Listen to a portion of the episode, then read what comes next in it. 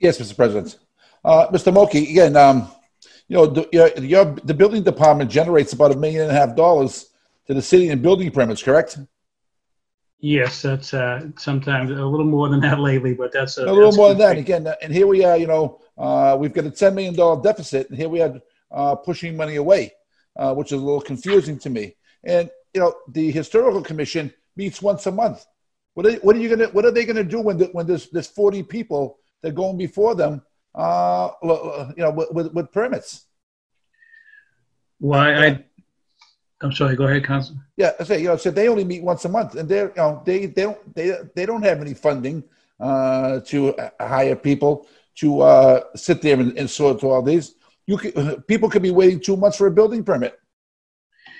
Well, I don't know uh, again how this is going to play out, but right as far as the, the weight that you just mentioned, but right now uh, the correspondence correspondence I've been having with them, it's been going pretty well. They're getting back to me pretty quickly, and again, I, I, I know it's just started, and I know we're still working out with the kinks, but uh, um, you know we're trying to implement this the best we can. I, I, I certainly as everyone knows, we we strived and we, I think we've done a really good job of getting uh, processing permits pretty quickly over the years.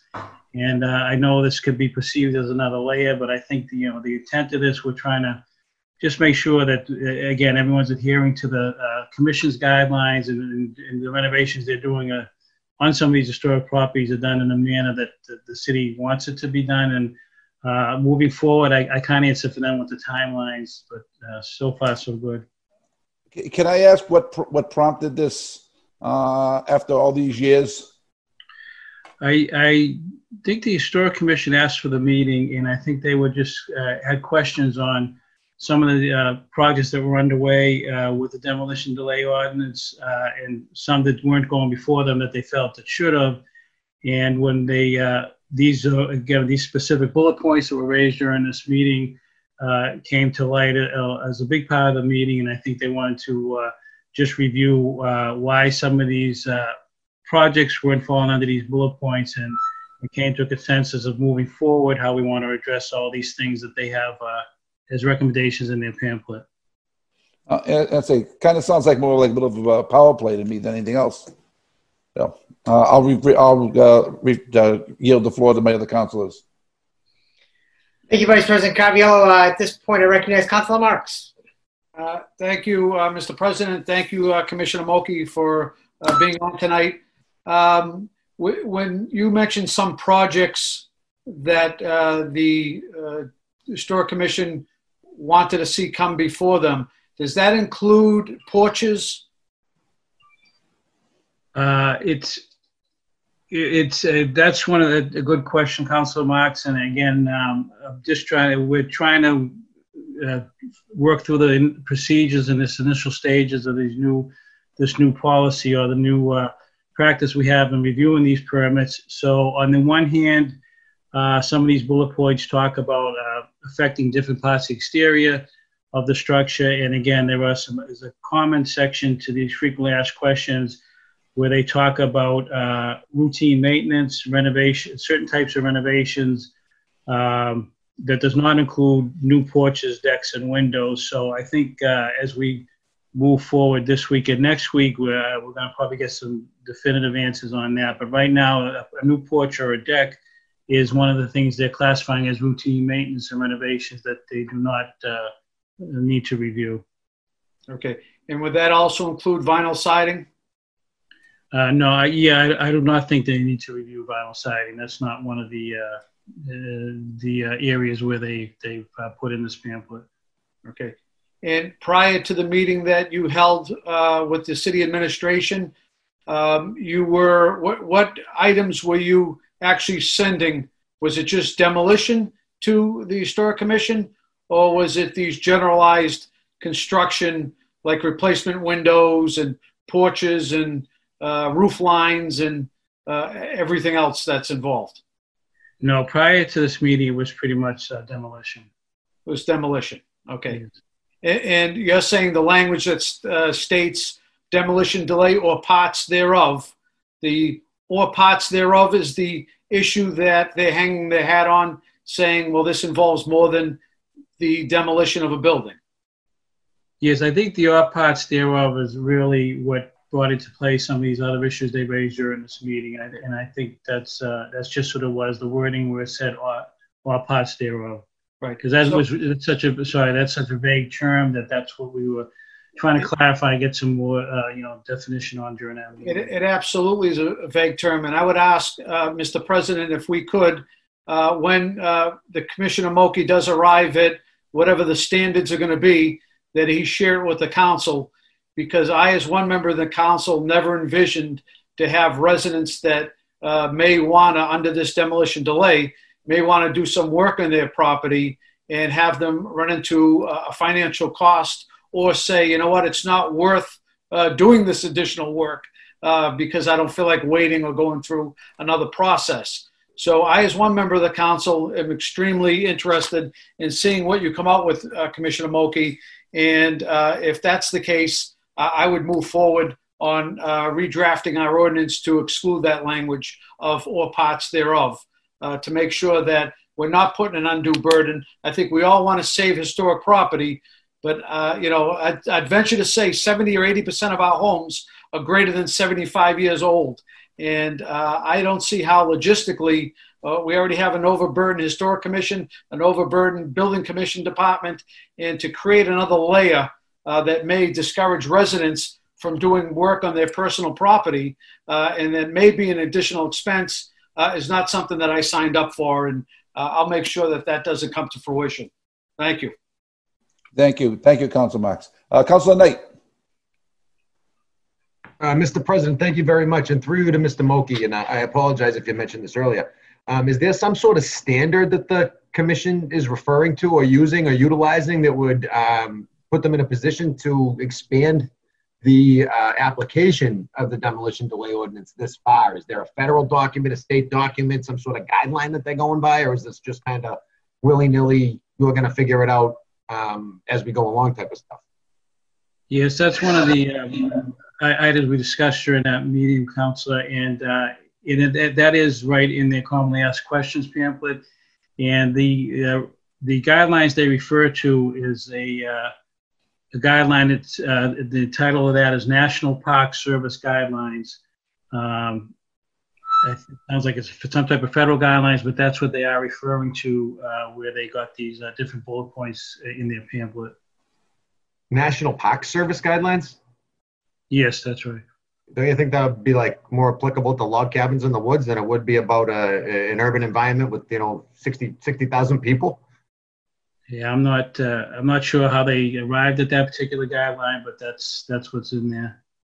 And, and since, you know, you, you've been around for quite a bit of time, Mr. Mulcahy, and you've seen, um, you know, how, how this process works. I mean, is demolition delay being used as a tool to preserve housing or is demolition delay being used as a tool to control development in the community? I mean, are we, do you, do you feel as though the application is appropriate?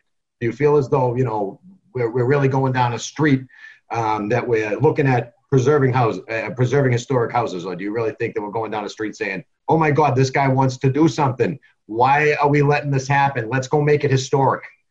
Um, because I feel like everything we're doing is reactionary, Mr. President. I don't feel like there's any proact, proactive work on establishing what houses in this community would be historic until the day they get an application that they want to knock it down. Um, and I think that that's problematic. You know, um, if we're going to create historic districts and historic commissions, um, I got a phone call today from somebody who had purchased a home that uh, applied for a demolition delay permit, and um, you know they deemed the home historically significant, and they're moving to create it as a single home historic district. Um, so now here we have a person that invested a ton of money in a home. Um, you know, he was ready to move in one direction, and as that he goes down that street, the game changes. Um, so I, I don't think it's fair to people, Mr. President. Quite frankly, um, you know, I, I don't mind having people uh, come into the community and, make investments in our community and play by the rules. But I think it's unfair to people that are trying to invest and improve our community um, to have to be scratching their head and wondering what the certainty and uncertainty is going to be. Um, that coupled with the impacts that this has on our homeowners, you know, uh, I, I'm having a very difficult time with this, and I, I think I'd, you know, be inclined to support Councilor Mark's amendment to the existing ordinance. Uh, you know, should this thing not be worked out appropriately. Thank you, Councilor Knight. Uh, any other questions from the council or comments? Okay, we have a number of uh, questions and comments from the uh, public. So uh, let's see, we have um, Jennifer Keenan. If you could please have your name and address for the record. Hello, Jennifer Keenan, 250 Grove Street. I'm also the chair of the Historical Commission. Thank you so much for letting me speak on this matter. Thank you. Um, so, just to be very clear, our biggest concern are gut rehab demolitions that are being, you know, a permit is being filled out to have, you know, minor renovations done on a property. And then all of a sudden, they are completely stripped of roof lines, exterior porches. You know, this is where uh, this um, kind of clarification stemmed from. We are not looking to put burdens on homeowners. We are not looking to prevent somebody from changing windows or door. Um, we are looking at larger challenges here. Um, you know, we've lost several properties in the past several years because a developer has filled out a permit to be one type of renovation, the permit's been approved, and then all of a sudden the house is stripped bare inside and out. We are not looking to um, police, for lack of a better word, interior renovations of any kind. We are concerned about gut renovations that take away the entire character of a house that are being slipped through the cracks um, because they are perpetrated as one type of project and then morph into something else. Point of information, Mr. President. Point of information, Council Knight. Um, would it not be the building department's responsibility to enforce the permits that are pulled and the plans that are approved and not that of the historical commission? Yes, um, but we ha- are not finding that that's happening. So this is a reactionary response to lack of enforcement as opposed to a necessity? We were asked for clarification on the demo delay ordinance back in 2018, and we provided the building uh, department with some clarification on how we feel the ordinance should be um, interpreted. And we have support from Attorney Scanlon on that as well. Um, and that's where those quote unquote five bullet points came from, because the actual ordinance is much linear than uh, we have kind of, we've defined it and kind of put some parameters on it that are a little bit more uh, less restrictive, frankly, um, than not. So what happened was it, you know, this um, the it, it came it's you know though we were asked for clarification, we provided it, and then the it, it still wasn't it, it still wasn't happening. You know, properties were being basically stripped down to their core, even with these guidelines in place from 2018.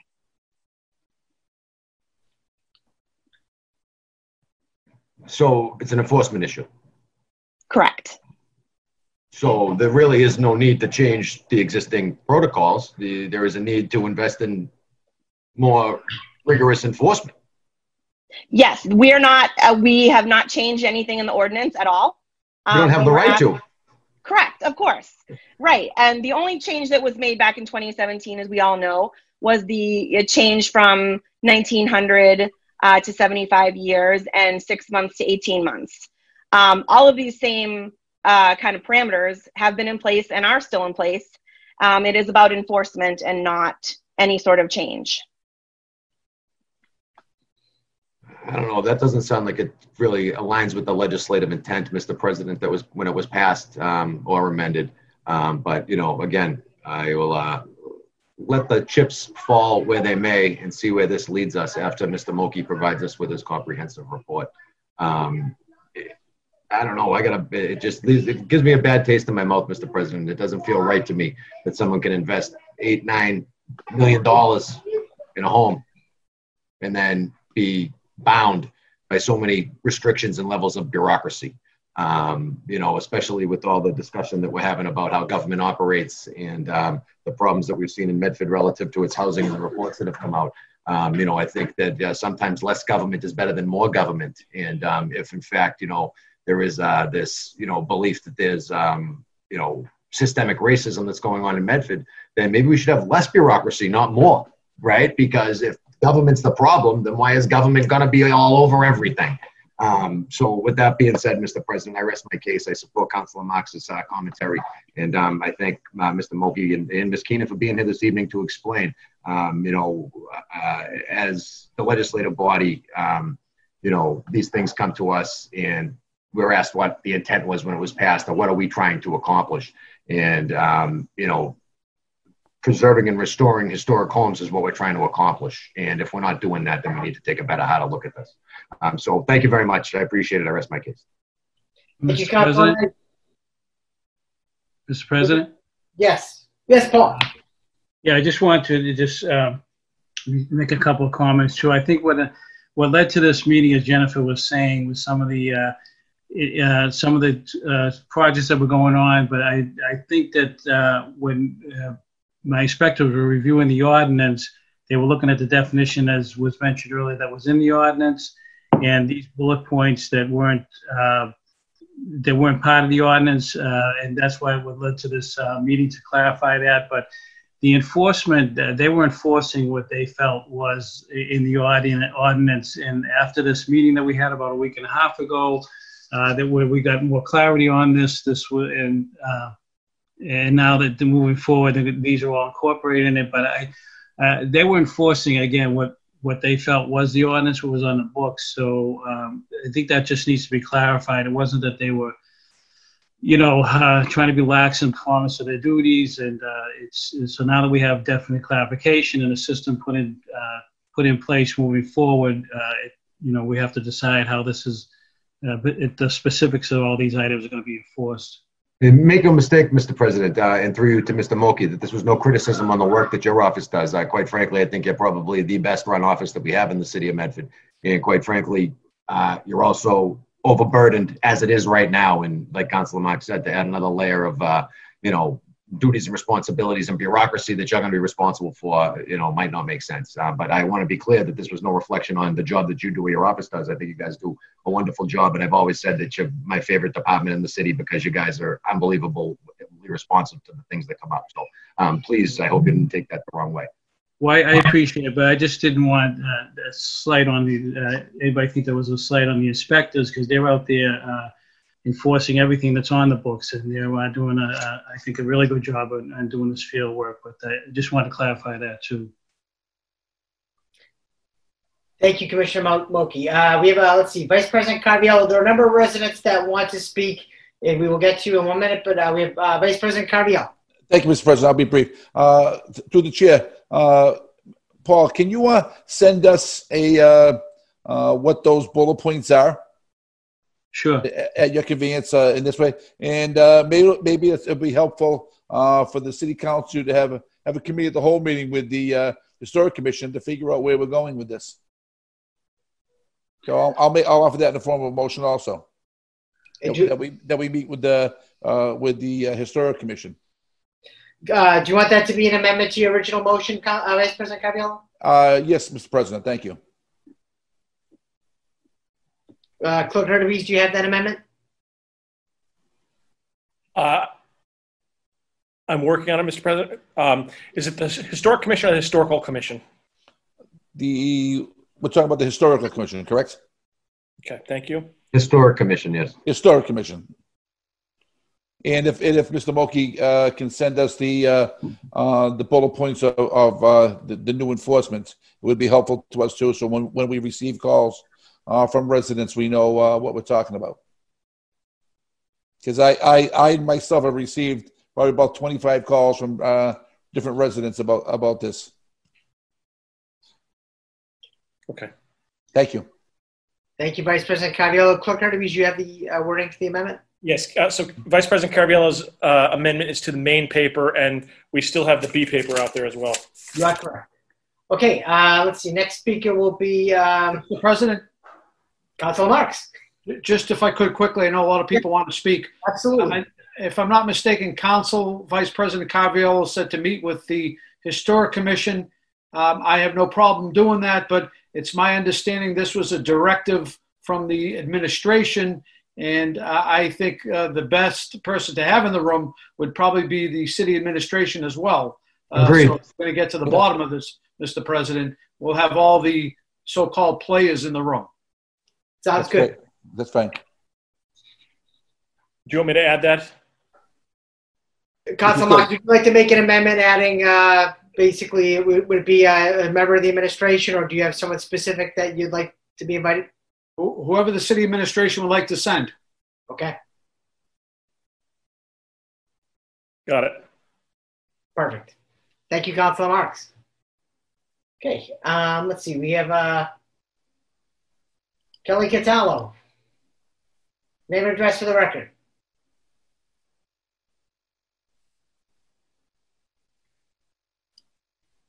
I, I think I got unmuted instead.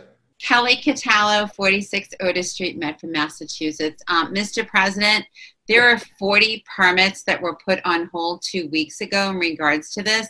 There are approximately 25,000 property owners in the city of Medford that are affected by this.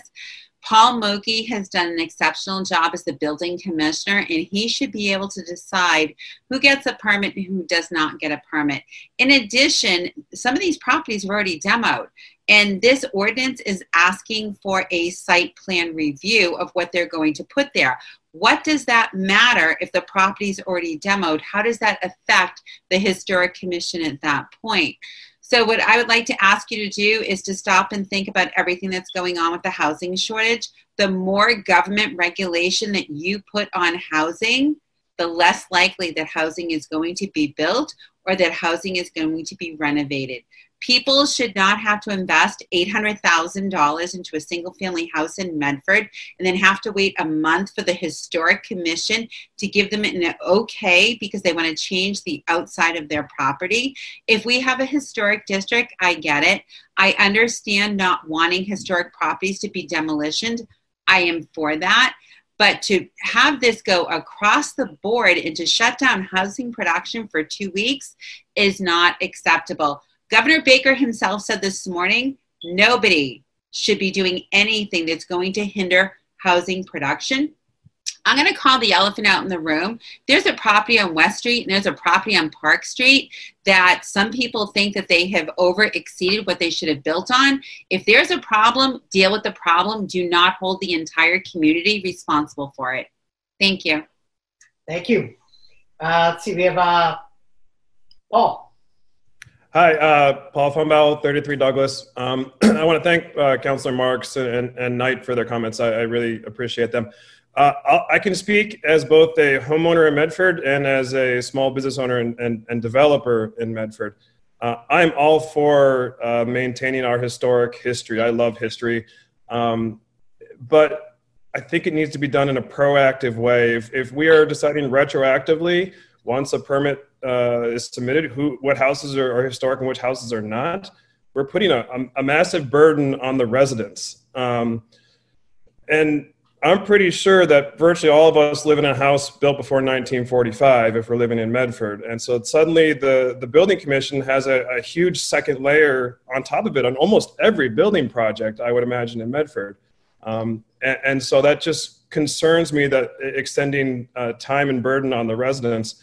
I, can say that the, the, the commissioner's office, uh, Paul Mulcahy and his team, um, have been phenomenal. They, I do not have the ability to submit a, a permit and, and, then change it without their uh, express uh, approval. There's, so there's, there's no way that I can uh, submit drawings for one thing and, and do another. Uh, his inspectors have been uh, on, on, top of everything, uh, reviewing everything we've ever done and making sure that we've done exactly what we've promised to do. Um, if we are adding a, a commission's ability to, uh, you know, add what you want to call it six months, you want to call it 18 months, you're adding, uh, you know, thousands of dollars per month just to exist uh, in construction. And if we want to talk about over a year just to exist, uh, either the, the, you know, that's going to go back to the residents. Uh, you can't afford to hold a project in construction for 18 months. It just is not possible. And so, as a small business owner, we're small, and, and I, have restored a couple houses in in uh, Medford, and, and love keeping as much of the historic aspects as we can. But sometimes that's insanely cost prohibitive, um, and, and, I am uh, have you know concerns projects that I've done that the historic commission may not have been happy with. Quite literally, we had to brace the walls when we started demo. They they would have literally fallen over on themselves. So the houses were in such a horrible condition that. There was not possible to, to save them. Um, and, and so if we're going to uh, retroactively demand that they're, you know, deem them historic, who's going to foot the cost? Uh, the residents, the the sellers, the buyers. Uh, somewhere along the line, someone's got to got to foot that bill.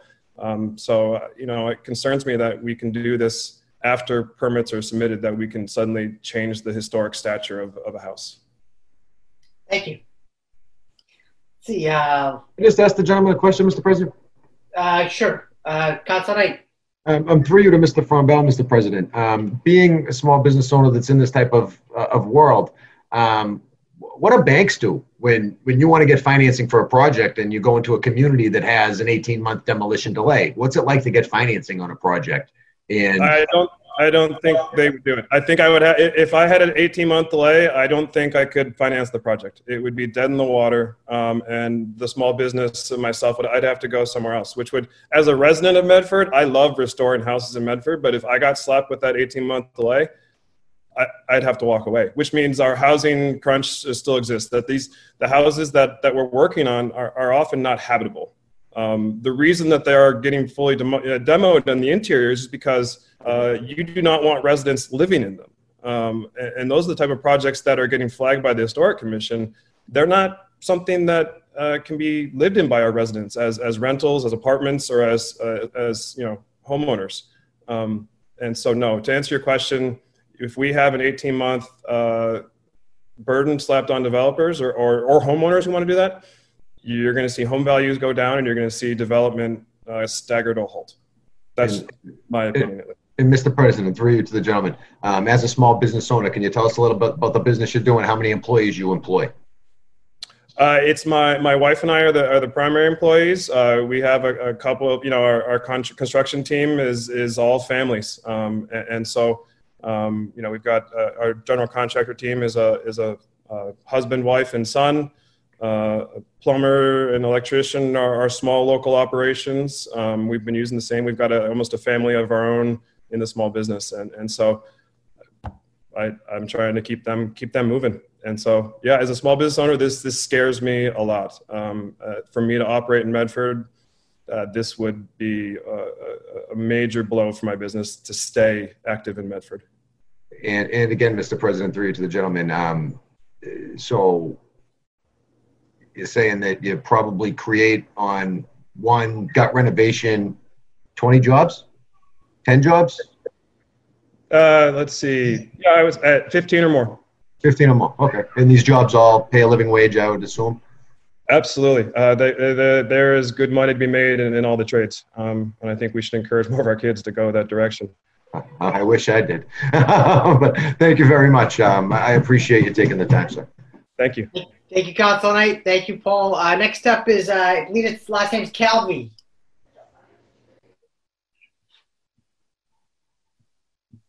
Help.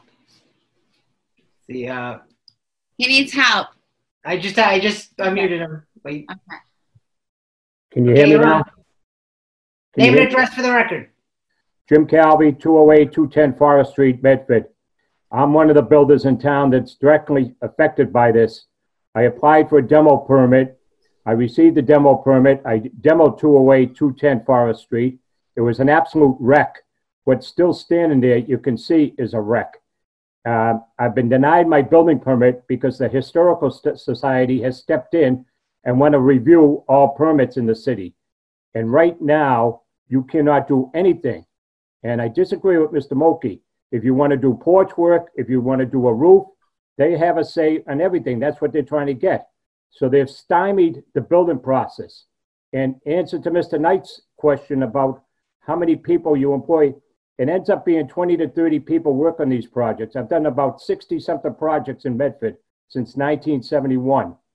Um, and what we've generated for the tax base when we take these wrecks, clean them out, we sometimes, like the previous man said, we have to gut rehab them because they're just deplorable absolutely deplorable. You wouldn't put a dog in them. And that's where this ordinance, I don't know who dreamt it up, but it's stymieing development, it's stymieing housing, and everybody's screaming for more housing. So I hope the council, in their infinite wisdom, will change it around in a hurry because it stopped everything in Medford right now. Thank you. Thank you. Let's see, uh, we have, um, Cheryl. Cheryl, can you please give us your name and address for the record?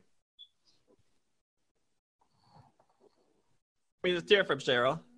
No, you know what, I, I am muted two people at once. It was a Cheryl and, uh, Will, I unmuted you by accident, but Oh, if you can okay. hang on, I'll- I'll wait. if you just get Cheryl first, I, Mr. President, I believe that's me. I already spoke. I'm sorry. no, no, no worries, no worries. Okay, Will, you're on. Name and address for the record. William Navarre, 108 Medford Street, apartment 1B. I really share a lot of the concerns that a lot of people have already said. I agree strongly with uh, with with Councillor Knight's concern about how this is basically the government interfering with our productivity, and the government I think has a lot of important rules, rules that'll facilitate our cooperation at achieving common goals, and that'll make us all richer. That's what government is for. But right now, I'm worried that it's getting in the way of our productivity with this. It's preventing it so that uh, the housing can't be built. We have the people that are ready to build. You have the housing. You have the spots to build it. They're All ready to go. People ready. People are gonna be barging to move in once it's done. Let's let it happen.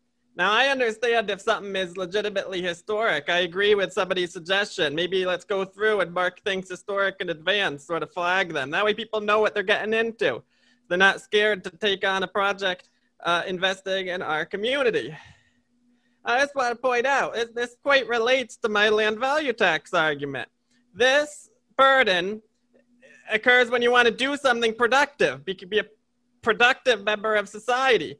I don't think that if you buy a um, historic house and just let it rot and go to waste so that you can eventually build there later, you don't have to do uh, any, um, you have to do a permit for that. But if you want to do something productive, you do got to get a permit. And there are cases where the permit is legit, but we got to be careful with that because it will prevent prevent us achieving our goals as a city if we're if it gets too crazy.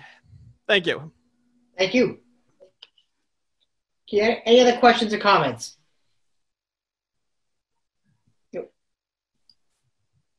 Uh, one minute.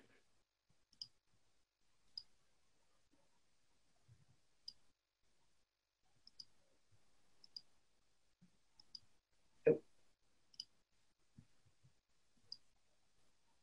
Cheryl, name and address for the record. Hi, Cheryl Rodriguez, 281 Park Street. So I'm listening to the these demo. The demo delay seems to be a little bit misunderstood here. The delay is at most 18 months. If the flipper that already spoke bought a house that was falling down, his delay would not last anywhere near 18 months. He would be released and allowed to demo and build. Th- This is about bigger projects and projects that are slipping under the radar. And I've spoken to Paul Mokey about 277 Park Street probably five, six times because this is a flipper in our community who knows where all the loopholes are. And I hear when I go to the building office that he's a nice guy, and he's not a nice guy. He will get a permit for an interior non structural demo so that he won't trigger any oversight. And then he'll tear off the siding, he'll sledgehammer the porches into the street. And if no one calls, he continues to work. So the person that lives next door or on the street has to keep calling every time he does something unsafe or outside his- his permit to get someone to come down and check on him. So maybe you need more inspectors, or maybe you need someone else to look at these plans before these projects are approved. He demoed a porch, which he wasn't allowed to demo. They called it an accident. He was supposed to restore the porch. Instead, he built a new room. Another violation of his plans, a violation of the Historic Commission rules. And the penalty was he was shut down for 24 hours. And I believe he got a $1,000 fine. So they know what they can get away with and they carry on. And what they're doing is they're taking moderate priced housing, the house next door, were two 1,000 square foot apartments. The house cost $600,000, was livable, had two working class families living in it. He is now flipping it into two 2,500 square foot homes that he'll sell for eight to nine hundred thousand dollars each. So this is gentrification. This is not talking about end users. These are not residents buying homes and trying to change windows, porches, or decks. This is really a last ditch effort of people saying, help us. City Council, can you work on the zoning? Can you stop the gentrification? You're pushing people out, the people in this community that we say we care about, the low income, the minority demographic are being pushed out of our neighborhoods, and we're not doing anything to stop it. Somerville stopped us from being able to buy a moderately priced two family and convert it into condos because it was pushing out residents. Point of information, Now- Mr. President. Point of information, Council Knight. This isn't necessarily particularly about one project, the Park Street project, number one. Number two, Somerville also wants to charge a person that's selling their home, I think, a 2% surcharge to move out of the community. Um, so if we're using Somerville as a reference point as to what to do here in Medford, I think we're really um, in, going to be in big trouble. Um, so with that being said, Mr. President, I appreciate the speaker, um, but I did want to clarify that um, some of the methodologies that they practice in the city of Somerville uh, come from outer space. Thank you, Council Knight. Absolutely. And a lot of the practices that we do in Medford are just reactionary because we refuse to act before it gets too late. And the Nelson Properties owns at least a dozen homes in this community and is replicating these activities across the community. There's also one on Court Street on a parcel that's probably two thirds the size of the house next door to me going up, but the new house is the same size. I'm really concerned that the lot coverage rules are not being adhered to. And this is something that you need to look at. But yes, Somerville did stop condoization. Articles are being written that say, come to Medford, buy the two families. They will not stop you from condoizing. You can easily gentrify, make lots of money. And that's why people are here. If, if we care about housing, we want end users and not just high wage end users. The man next door told me these would be quality people because these units would be very expensive. And I would say that that is disgusting and that's not what we should want. Only high people that make high wages are not the only high quality people. So help us. Please do something on zoning before it's too late. Thank you, Cheryl. Thank you to the Historic Commission for trying. Okay, uh, up next we have uh, Sam Collins. Name and address for the record, Sam. Uh, Sam Collins, Arlington Street, Medford. Sorry I can't join by video tonight, and thanks everybody for your time. Um, I 100% agree with Cheryl. This city has a reputation. I'm in construction uh, uh, 20, I don't know, 20 something years now. I am in residential now. Uh, Medford has a reputation for doing nothing against aggressive contractors and not requiring really any demands of them. Nelson, in particular, is brutal around here. And in my opinion, he has to be stopped. He is trashing my block and our neighborhood. But uh, I'm not going to take the council's and everybody's time with that tonight. Um, the the aggressive contractors have to be put in check. The flippers, um, and we need to develop a reputation for preserving uh, ho- houses and homes for our, our most at-risk residents. Uh, again, I'm totally in agreement with everything Cheryl said. Uh, with that being said, with the, the demo delay, I agree that's being misinterpreted. Uh, you really won't have a problem if you have a hardship, as I understand it. Uh, we do need more inspectors and somebody to really push the enforcement. This is an, an enforcement issue. Uh, Councilor Knight is correct. This is an enforcement issue, but it's not happening uh, for whatever reason, and at least Historic is trying. So I appreciate everybody's time. That's all I have to say. Sam, thank you very much. Okay, up next is uh, we have uh, Jennifer Keenan.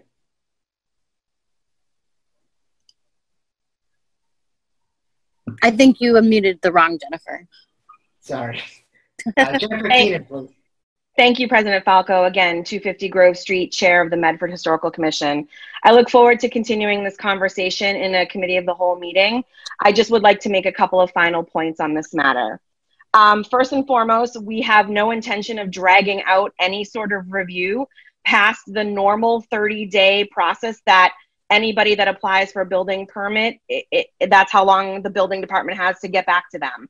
So we are prepared to turn these around within 30 days so that there is zero delay to the person applying for the permit. Secondly, we did not ask for any permits to be stopped issuing. Zero, that did not come from us. That was a decision that the commissioner made that he felt was in the best interest of his department in order to um, get a handle on the situation. We've had extremely positive and productive calls. We've spoken almost every day in the past 10 days, and we are committed as a group to work this out for the better of the city. I have flagged potentially 10 addresses at most for Mr. Mokey to look at and just to ask for uh, bigger clarification on so that they can either come before us or not. We have had one demo case in the past six months come before our board. One. And how many projects have, have taken place during that time? And just finally, President Falco, I did send you our letter earlier today that outlines some exact cases and the 2018 memorandum uh, that we had uh, given to the building commissioner at that time. So I would, you know, pl- please, of course, circulate that to the rest of the council. And um, again, look forward to continuing the conversation in the committee meeting. Thank you very much. Jennifer, thank you for sending that. I haven't had a chance to check email since probably early this morning. So what I'll do is I will uh, make sure that I circulate a copy of that to the uh, council so they can see that. But thank you for uh, sending that along. Uh, we appreciate your comments. And now I'd like to, I believe, uh, Jennifer Kerwood. Hi, Jennifer Kerwood, 43 Willis Avenue. Thank you for letting me speak. Um, I would like to say that I agree with Sam and Cheryl, and I appreciate um, Jennifer. Um, I personally have cringed while walking down Manning Street and South Street at the little yellow dollhouses, as I call them. It seems like our desire for housing is is sort of um, I don't know. It while I, I completely understand it, I, I feel like there is something to be said for having historic homes and, and keeping a sort of a personality to the neighborhood. I do understand that people are afraid of restrictions and regulations, but I you can work with them, and I think that that's really possible. And I think that people need to familiarize themselves with what um, what these regulations actually entail, and that we shouldn't be afraid of what we you know what we don't know about. It seems like people didn't fully understand what is involved, and I think that that needs to be addressed. Thank you. Thank you.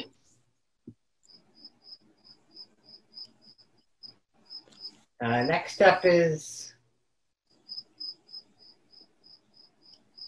I believe Dave McKillop is uh, on the line. Oh, there he is. Dave, I'm trying to unmute you. Name and address for the record, please. Dave, we can't hear you.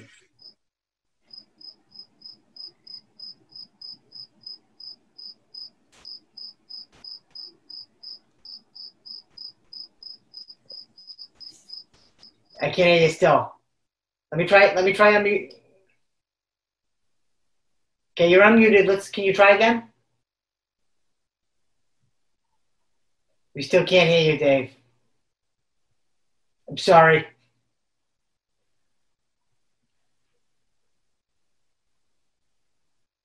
Okay. Uh, let's see. Any other questions or comments from the public?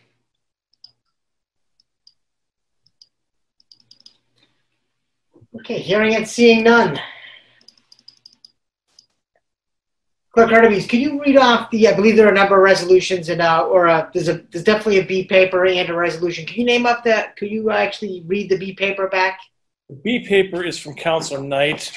Uh, he's requesting an answer to the question, since amending the demolition delay ordinance, how many homes have been saved and restored to, to a historic state? Okay, do we have a How second many, on the rec- how many homes that were subject to demolition delay were restored? Okay, how many som- homes subject to dim-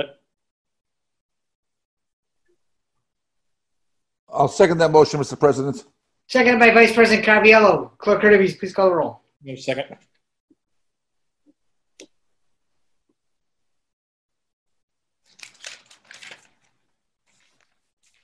On the B paper, Counselor Bears, Yes. Vice President Caraviello, Yes.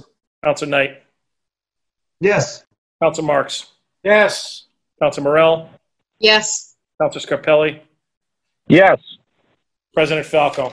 Yes, seven in the affirmative, zero in the negative. The motion passes.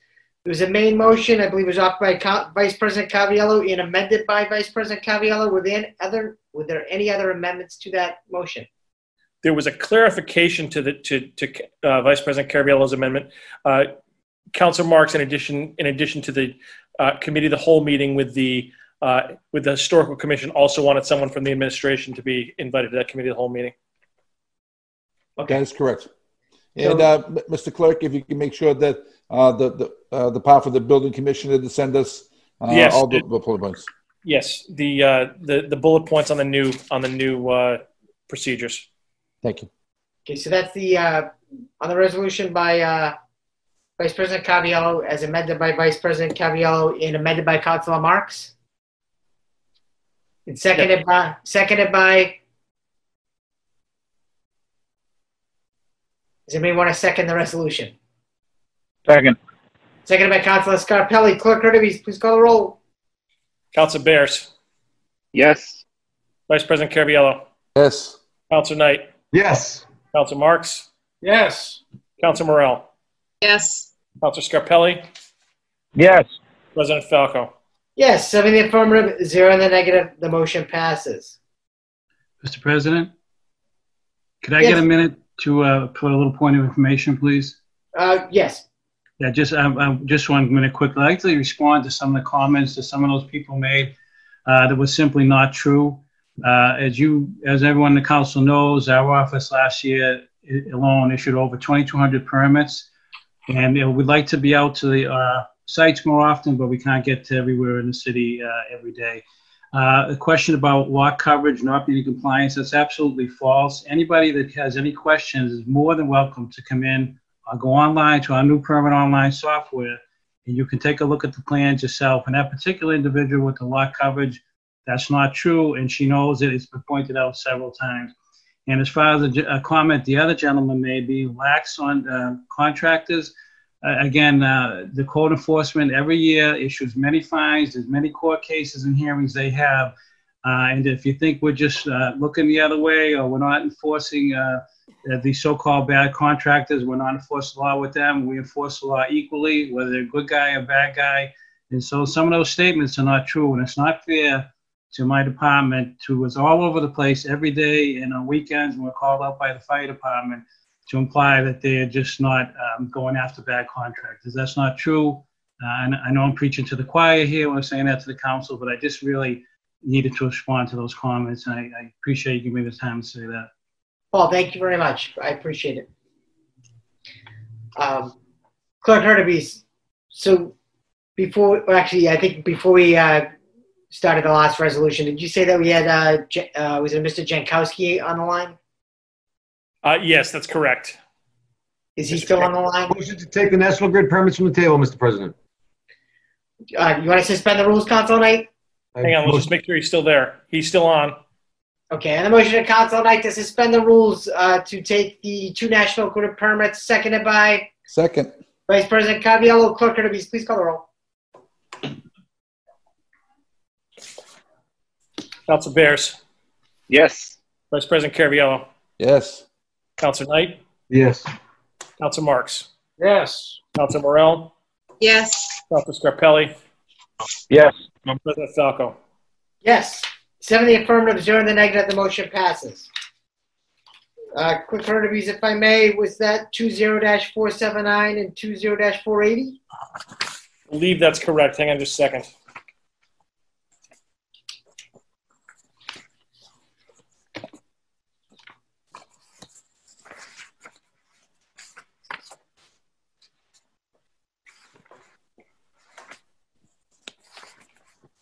Four seven nine and four eighty. Yes.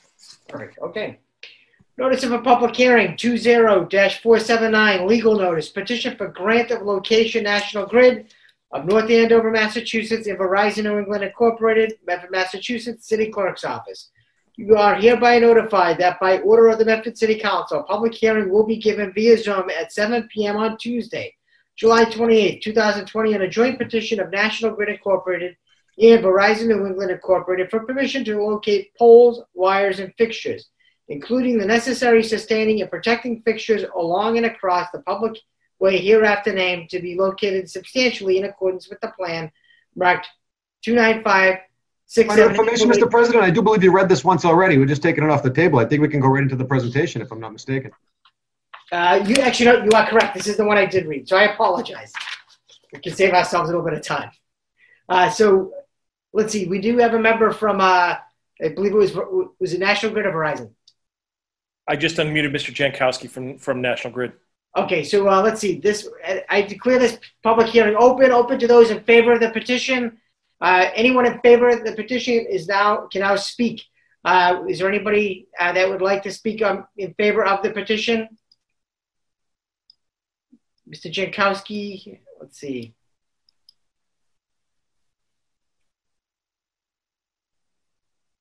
Adam, if you see him, can you uh, un- I, I unmuted him. Okay. I Uh, Mr. Jankowski, name and address for the record, please.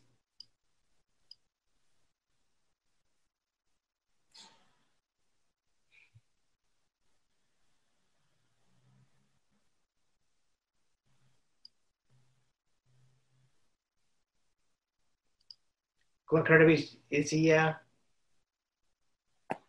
I can, uh, I can try calling him again if you'd like, but yes, please.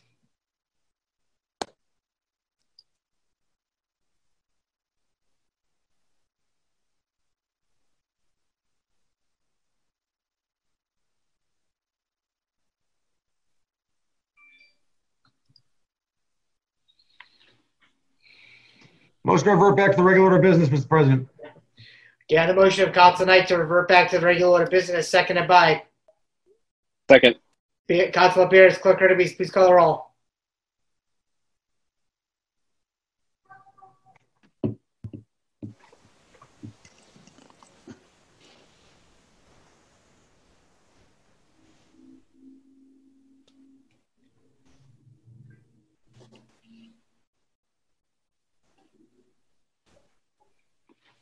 Clerk Kirby?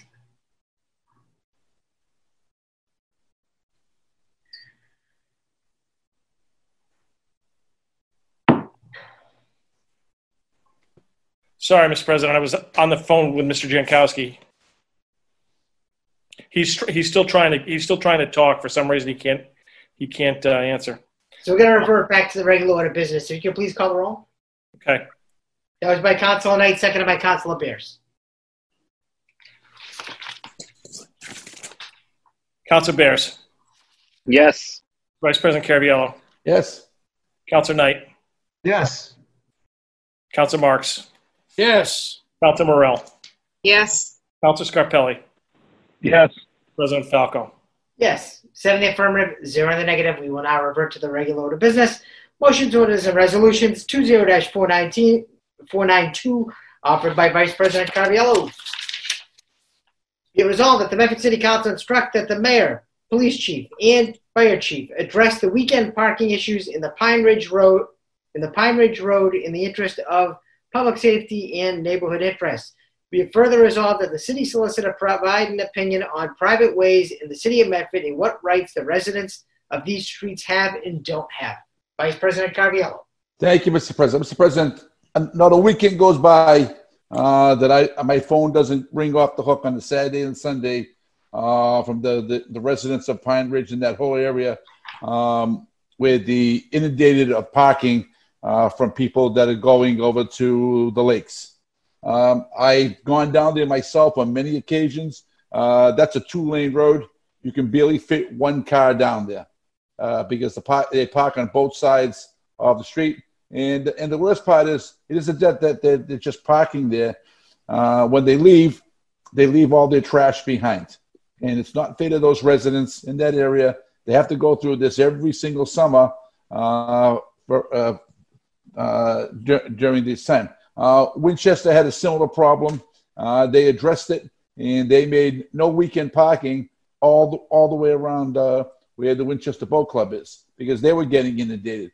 But I said, um, drive down there on a Saturday and Sunday, you'll, you'll count the 150 cars parked all the way down Pine Ridge, all the way down to the other end, and they're going on to the other onto the other streets, uh, uh, all in that area. So um, these people need some kind of help uh, on the weekends.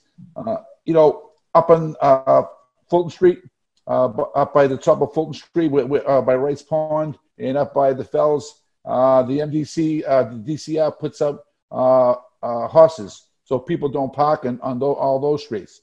I, I can't understand why uh, these people can't get the same relief uh, uh, on, the, on on their streets also.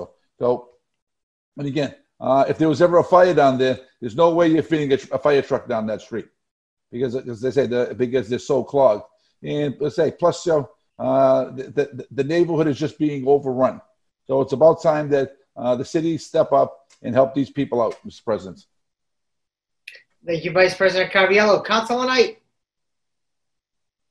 Uh, Mr. President, thank you very much, and through you to the sponsor of this resolution, thank you as well. Um, was it last week or the week before, maybe, that the uh, city administration announced uh, a pilot program? And this pilot program, I believe, was called the Shared Streets Initiative, Mr. President. And the Shared Streets Initiative, the goal was to close certain streets to um, vehicular access, except for those that uh, require local access only um, to allow for some relief during the COVID 19 crisis um, to ensure that people can participate in recreational activities while also remaining socially distanced. If we look at where Pine Ridge Road is, road is located, it's right along the Mystic Valley uh, River, uh, right along Mystic Valley Parkway by the lake. Um, this is a recreational area and a recreational uh, destination spot.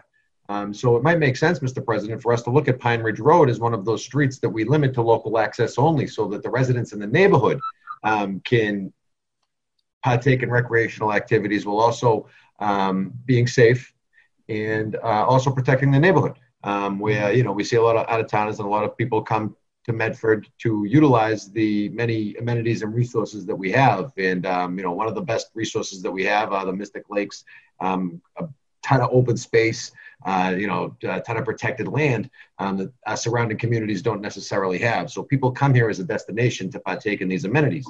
Um, but in the process of that, we are seeing an impact in our neighborhoods. So I think that expanding the shared street or piloting the shared street program along Pine Ridge Road is something that would be um, worthy of exploring, Mr. President. And I'd uh, ask, ask the administration to do such in the form of an amendment. Thank you, Councilor Knight. Uh, any other questions or comments from the council? Uh, Vice President Caraviello. Thank you, Mr. President. Mr. President, in the meantime, if uh, if the city or, or the DCR could could put up uh, barriers uh, on Saturdays and Sundays to give these people some kind of relief, it would be a, a, great, a great help to them. Uh, again, uh, people people leave their house on a uh, on a Sunday or Saturday. They come home. They can't. They have nowhere to park. Their, their driveways are blocked, uh, and they, and they and they and they can't get back into their homes. So something has to be done uh, for these people uh, in uh, for in, in in in the short term, uh, at least uh, for, for right now, Mr. President. Thank you, Vice President Caraviello. Would you like to add that as an amendment? Yes, I would. Okay, thank you. Uh, Clerk Curtis, if you could please add that as an amendment to the main resolution. I've got it. I've, I've got an amendment from from Vice President Caraviello and an amendment from Council Marks. Council Knight. I'm sorry, Council Knight. No problem. Uh, let's see. Any other questions or comments from the council? Okay. Any other questions or comments from the general public? Actually, I do have a question. Council Knight. Um, I know Councilor Caviello mentions in um, his paper that Pine Ridge Road could potentially be a private way. It is a private way. It is a private way. I know in the past um, the council had requested um, a paper from City Solicitor, then City Solicitor Rumley relative to private ways, and um, I do think that document will be very helpful. So I'd like to, to point out that the council is, uh, you know, going down the right track and trying to come up with a solution. I think um, I do believe that the residents of the private way um, do have the right to implement certain controls like um, we've seen in other areas. Uh, Momola Way comes to, to mind. Um, so with that being said, Mr. President, thank you very much. I just wanted to clarify that. So thank you. Thank you, Council Knight. Any other questions or comments from the public? Okay, seeing and hearing none. Uh, on the motion of Vice President Caraviello uh, as amended by Council Knight and as amended by Vice President Caraviello and seconded by, Second. Seconded by Council Bears. Clerk Hurtubise, please call the roll. Council Bears. Yes. Vice President Caraviello. Yes. Council Knight. Yes. Council Marks. Yes. Council Morell. Yes. Council Scarpelli. Yes. President Falco. Yes, seven A affirmative, zero in the negative, the motion passes. Two zero dash four nine three, offered by Councilor Morell. Be it resolved that the city of Medford requests that the DCR add an additional crosswalk, crosswalk on Elm Street where it intersects at the entrance for Wright's Pond to increase the safety of pedestrians traveling to and from the pond. Be it further resolved that the city of Medford requests that the DCR repaint the existing crosswalks on Elm Street. Councilor Morell. Thank you, Mr. President. Um, I had a number of residents reach out to me about this. I mean, this harkens back to a conversation we had earlier in the night where you can just insert street name, and I almost saw someone get hit by a car trying to cross here. Um, this is obviously an issue at Wright's Pond, where especially this year, um, with the permitting being a little bit changed, you have might have much more frequent entrances and exits, and people have to travel up or they have to travel down to the farther crosswalks, which they themselves are fading. Um, so after introducing this, I did have uh, city uh, traffic engineer Todd Blake reached out and we had a conversation. It's my understanding that the administration is looking at this, as well as Representative Donato, to try to find a solution. Um, I guess there's a few mitigating factors that it's challenging to simply add a crosswalk, and I guess some other things have been held up as a result of the pandemic hitting. So this is something that the administration is working on, but I, you know, I do move for approval. Thank you. On the motion of Councilor Morell, seconded by Councilor Bears. Okay, thank you. There are a number of uh, comments. So we have Councilor Bears and Councilor Knight. Councilor Bears. I just want to add uh, that I fully support this. I'm a neighbor down the street on Fellsway West, and uh, we need safer crossings on Elm Street. Thank you, Councilor Bears. Councilor Knight. Um, Mr. President, this has been an ongoing problem for, gee, let me see, I think I started working for Charlie Shannon in 1999, and this was a problem then, and it's been an ongoing problem since. And um, been working with Representative Donato over the last uh, several years and looking at this issue. Um, I think one of the major hurdles that we're facing is the DCR and their engineering division feels as though the gradient and the sight lines at this location by Wright's Pond aren't appropriate for a crosswalk. They don't meet the standards that have been established. Um, so, you know, while it'll create some pedestrian safety for crossing, I guess it creates uh, some other problems um, relative to traffic flow and uh, safety of stopping and the like. Um, so this is an issue that's been ongoing for a number of years. Um, I thank the councilor for bringing it up, and I also um, want to recognize the fact that you know this is something that Mr. Donato has been working on for quite a bit of time. Um, it's something that needs to be addressed. The DCR has, you know, done a mismatch of uh, enforcement applications up along the Elm Street area, whether it comes to parking along the fog line uh, and the like uh, for homes that don't have driveways, and um, some other material movements to, you know, keep the pond safer, keep the area around the pond safer, um, and also address traffic infrastructure needs. Um, but right now, we're seeing some changes down at the Highland Ave intersection, Mr. President, along the Fellsway, which is uh, right down the street as well. And I think these traffic improvements should help our case in uh, moving forward. If they can get a traffic study done over in the city of Malden and address some of the concerns that they have over there, um, right down the street from us in an area that's not abutting one of our most popular recreational uh, recreational centers, then I think it's important that we pursue this. Um, I think Councilor Marks was on the right track um, when he spoke about a traffic study uh, and the need for a traffic study uh, over in the Glenwood area or Medford, over um, in Mr. Sereno's house and the like.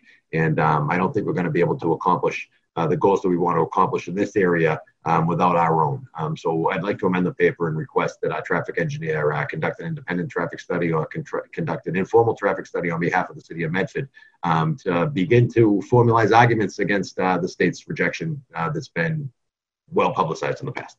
Um, so with that being said, I offer that in the form of an amendment, Mr. President, and I thank the sponsors for bringing this matter forward. Thank you, Councilor Knight. Uh, Vice President Caraviello. Thank you, Mr. President. Mr. President, you know, uh, I think we all know this is an ongoing problem. Uh, you know, the biggest problem is the entrance to Wright's Pond. It's on the, it's on a blind turn. So uh, to put a crosswalk there would be very dangerous. But what it should have is uh, a light uh, further up, so with a with a push button, so when people want to cross, uh, the the light would stop maybe ten to fifteen yards away. Would that would stop the cars uh, be, as the people are crossing?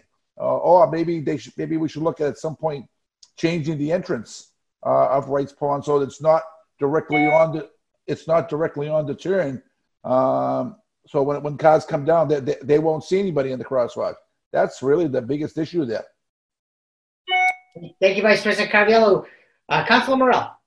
Thank you, Mr. President. Yeah, I just want to um, add that I, I thank my fellow councilors for their design ideas and in talking with uh, the uh, traffic engineer and his areas of expertise, I, I, understand that they're looking at the many ways they can approach this um, to be in compliance with, you know, certain ADA things, the sight line, all of that. I, they're definitely working on getting creative to make this um, a much safer crossing, whether the existing crossings adding this crossing if possible. So I think the ideas are definitely there. And to Councilor Knight's point, it's just uh, making it happen. So thank you. Thank you, Councilor Morell. Any other questions or comments from uh, the council or councilors? Okay. Any other questions or comments from the public? Let's see, we have uh, Marshall. Name and address for the record, please, Marshall. Yeah, Marshall Mutno, 33 Watervale. Uh, I run all the streets around the fells, and this one is by far the scariest crossing. Um, I almost got hit by a car, and for the longest time, I couldn't understand why. I couldn't get cars even to stop for me during rush hour. Um, I would sometimes like wave a stick out into the street, like, please stop. And repainting the crosswalk will not do anything. You cannot see the crosswalk uh, in a car as you approach it. Uh, I didn't realize that until uh, I approached it in a car finally, um, but you just cannot see it. Uh, the two signs are small. You know, there's all sort. There's, it's just not. I think it needs to be reimagined. Um, furthermore, uh, I think it's. I'm really glad to hear that the traffic engineer is thinking about this comprehensively uh, because there are a number of confusing factors on this road. You have a 25 mile, mile an hour speed limit, then a speed light thing that flashes only when you're above 35, and then a 30 mile per hour speed limit five feet ahead of that. And it's just, it's a mess right now and really, really dangerous. Um, so I am glad that we're thinking about this. I think uh, we need to go beyond painting probably beyond another crosswalk because getting cars to stop is the problem. Um, and then finally, to tie it into some of the other conversations that have been uh, going on tonight, I think if we're looking to limit parking at places of recreation, uh, right, Mystic River and the Fells, those are kind of the two gems of recreation within outdoor recreation in our community. Uh, we need to really make sure that if parking is limited, then the neighbors who live in those spaces can easily and safely access those places without a car. Um, I think that really needs to happen. Uh, I purchased a car solely so I could safely get to Wrights Pond in the Fells. And it's like a mile away. You know, I can get there easily, just not safely with uh, my dog, my partner, all of those things. So I think that's uh, that's a really important consideration. Thanks. Thank you. Uh, any other questions or comments uh, from the public? Okay. Uh, Council I'd like to thank you for bringing this forward. As someone who lives up in this neighborhood, uh, I think any type of public safety improvements that we can make up on Elm Street uh, should be looked at. Uh, this is, as the councilors have mentioned, I know since I've been on the uh, city council. I mean, even before that, this has been an issue, but it's something that we need to, you know, make sure that we keep an eye on, and, and hopefully, if we can work with the state. Uh, I know uh, Representative Donato has been working on this for a while. Um, you know, any any any public safety improvements that we can we can make in this area uh, will be, will benefit everyone. It can be very dangerous that uh, driveway going in and out of Wrights Pond is in a it's in a really difficult position because it's really a blind spot. Uh, but we need to make sure we keep keep it on the radar. We need to make sure that we, uh, you know, really look at every possibility we can to make it safe for everyone to exit and enter that um, to uh, the pond. So uh, thank you for bringing this forward. On the motion of Councilor Morell, seconded by Councilor Bears, as amended by Councilor Knight. Clerk Rennemies, please call the roll. Council Bears. Yes. Vice President Caraviello. Yes. Council Knight. Yes. Thank you. Council Marks. Yes. Council Morell. Yes. Council Scarpelli. Yes. President Falco. Yes, seven in the affirmative, zero in the negative, the motion passes. 20-497, offered by Councilor Bears. Whereas systemic racism is an ongoing public health crisis that uh, necessitates urgent action, and whereas statements of solidarity and support can begin to address the history of racism and discrimination in our community, and whereas residents of Medford have requested that the city take this action now, therefore, be it resolved by the Medford City Council that the city of Medford will hang a banner reading Black Lives Matter on the front of Medford City Hall. Councilor Bears. Thank you, Mr. President. I bring this resolution before the council today at the request of hundreds of residents who've asked that we hang a Black Lives Matter banner on Medford City Hall. Oh. This moment of uprising and reckoning with our history of white supremacy and racism demands it. As my fellow councilors and the public know, many communities have placed similar banners on schools, town halls, and other city buildings to show solidarity, respect, and support for the movement to address the ongoing structural racism that has been tearing families and communities apart in this country for centuries. We've seen protests and demonstrations for Black lives in our community, thousands of people standing up in person, online, through lawn signs and conversations to say no more, to say that we will not sweep this under the rug or treat this as a side issue when we know we can't move forward as a nation, as a community, or as a human family without permanent transformative change on the issues of structural racism and economic inequity. I expect we will have a robust discussion at no- tonight. I hope it does not include any conspiracy theories that have been being forwarded around about this being some sort of fundraising front for the Democratic Party. Um, and I also expect to hear the need to take action and not just say more words and the assertion that this is about symbolism and not about substance. I would agree that it's about time that we dive deeply into charter review, rethinking how we elect elected officials in an all at large way uh, that diminishes racial representation and has been struck down by courts in other Massachusetts communities. I would agree that it's about time that we transform our city's zoning and really root out the history of racial bias in zoning that permeated the zoning process when zoning was last reviewed in the city decades ago. Action is necessary. These are urgent projects on the path of transformation, and they will take time. But words matter. Words matter. What we say matters. How we convey our support to the community matters. And I hope that by saying these words, we spur ourselves to take on the bigger things that we have to do as well. We know and we've heard from Black parents and children and grandparents and brothers and sisters and neighbors and friends, from our neighbors and friends and residents of color, that this community has caused harm, that many have felt exclusion and disillusion and persecution in this community. I can never understand that. But when I try to even imagine the thousand stabs and paper cuts that our coworkers, neighbors, and friends of color experience on a daily basis, I can't begin to describe the horror that I feel. And I want every black parent, every child of color, every person in this community to know and to see when they walk by our city hall, the seat of power in this community, that we stand with them, that we hear them, that we will listen to them, talk to them, and empower them to lead this fight and fight alongside them, undaunted and undeterred. If my best friend experiences racist treatment, which I've seen over and over when we've been together, and then drives by our city hall, I want him to look up and see that we know that his life matters and that we are working to make that truly alive and real for everyone who calls Medford home. I want to look up and know that. Mr. President, that's why I put forward this resolution, why I and many others think this is a necessary and overdue step, and why I ask for my colleagues' support. Thank you. Thank you, Councilor Bears. Uh, let's see, uh, Councilor Morell. Thank you, Mr. President. Yeah, I want to thank Councilor Bears for bringing this forward. I have a few comments on this if uh, I could just read them off. Um, so some people will say this is symbolism, and I definitely agree. It's in symbolic of the commitments that we've made as a city, and this is the easy thing. If we can't do the easy thing, how will we do the hard work? How will we ensure that in 5, 10, 15, 25, 50 years, we're not right back here having done nothing of substance and learned nothing? So the uncomfortable truth is that for far too long, this country has said that Black lives do not matter. through disparate health outcomes, through housing discrimination, and unequal rates of school suspension, arrest, and imprisonment.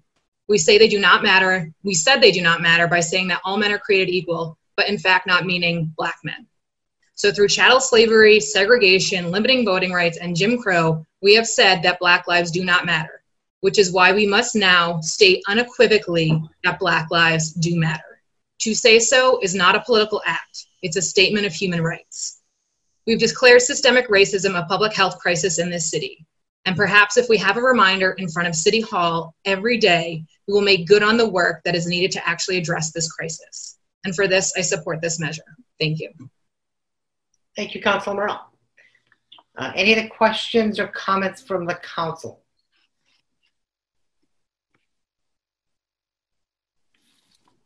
Okay, uh, let's see. So um, on the motion of Councilor Bears, I know a number of people have their hands up, but uh, on the on the motion of Councilor Bears, let's have a second.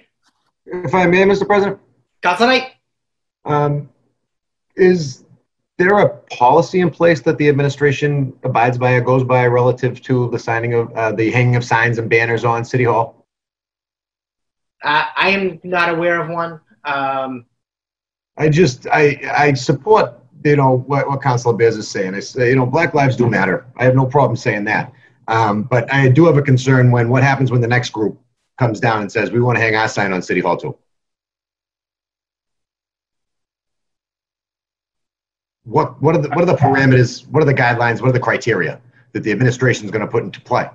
Ultimately, we're not the body that's in charge or control of hanging anything on any city building. We're the legislative body. We're responsible for money and zoning, um, you know, ordinances. So, in looking at you know how this is going to play out and, and going forward, so what are we doing? We're telling the mayor hang the sign, and the mayor's going to go, well, I have a policy that says I will. I have a policy that says I won't. There is no policy. We're working on a policy. I think it's important to know what the rules of the game are.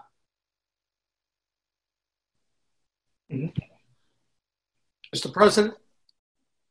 uh, Councilor Marks. Uh, Thank you, Mr. President. And I too have a statement tonight that I'd like to read. Um, I first heard the phrase Black Lives Matter back in 2012 when Trayvon Martin was shot to death. After that, Michael Brown, a young African American, was shot by a police officer in Ferguson, Missouri. Then another African American, Eric Garner, died after being put in a chokehold by the New York City police officer. These incidences and many others leading up to George Floyd's murder this year have led me to understand how the seeds of slavery, discrimination, and prejudice continue to threaten the ability of Black Americans and others to equally enjoy the freedoms that we profess as a country. So I am proud to join with so many others and state that Black Lives Matter. I do so with the desire that in making this statement, it will facilitate the clear acknowledgement of the destructive effect that discrimination and prejudice has had and continues to have in our country. And my hope will, will encourage all Americans to work to erase inequality.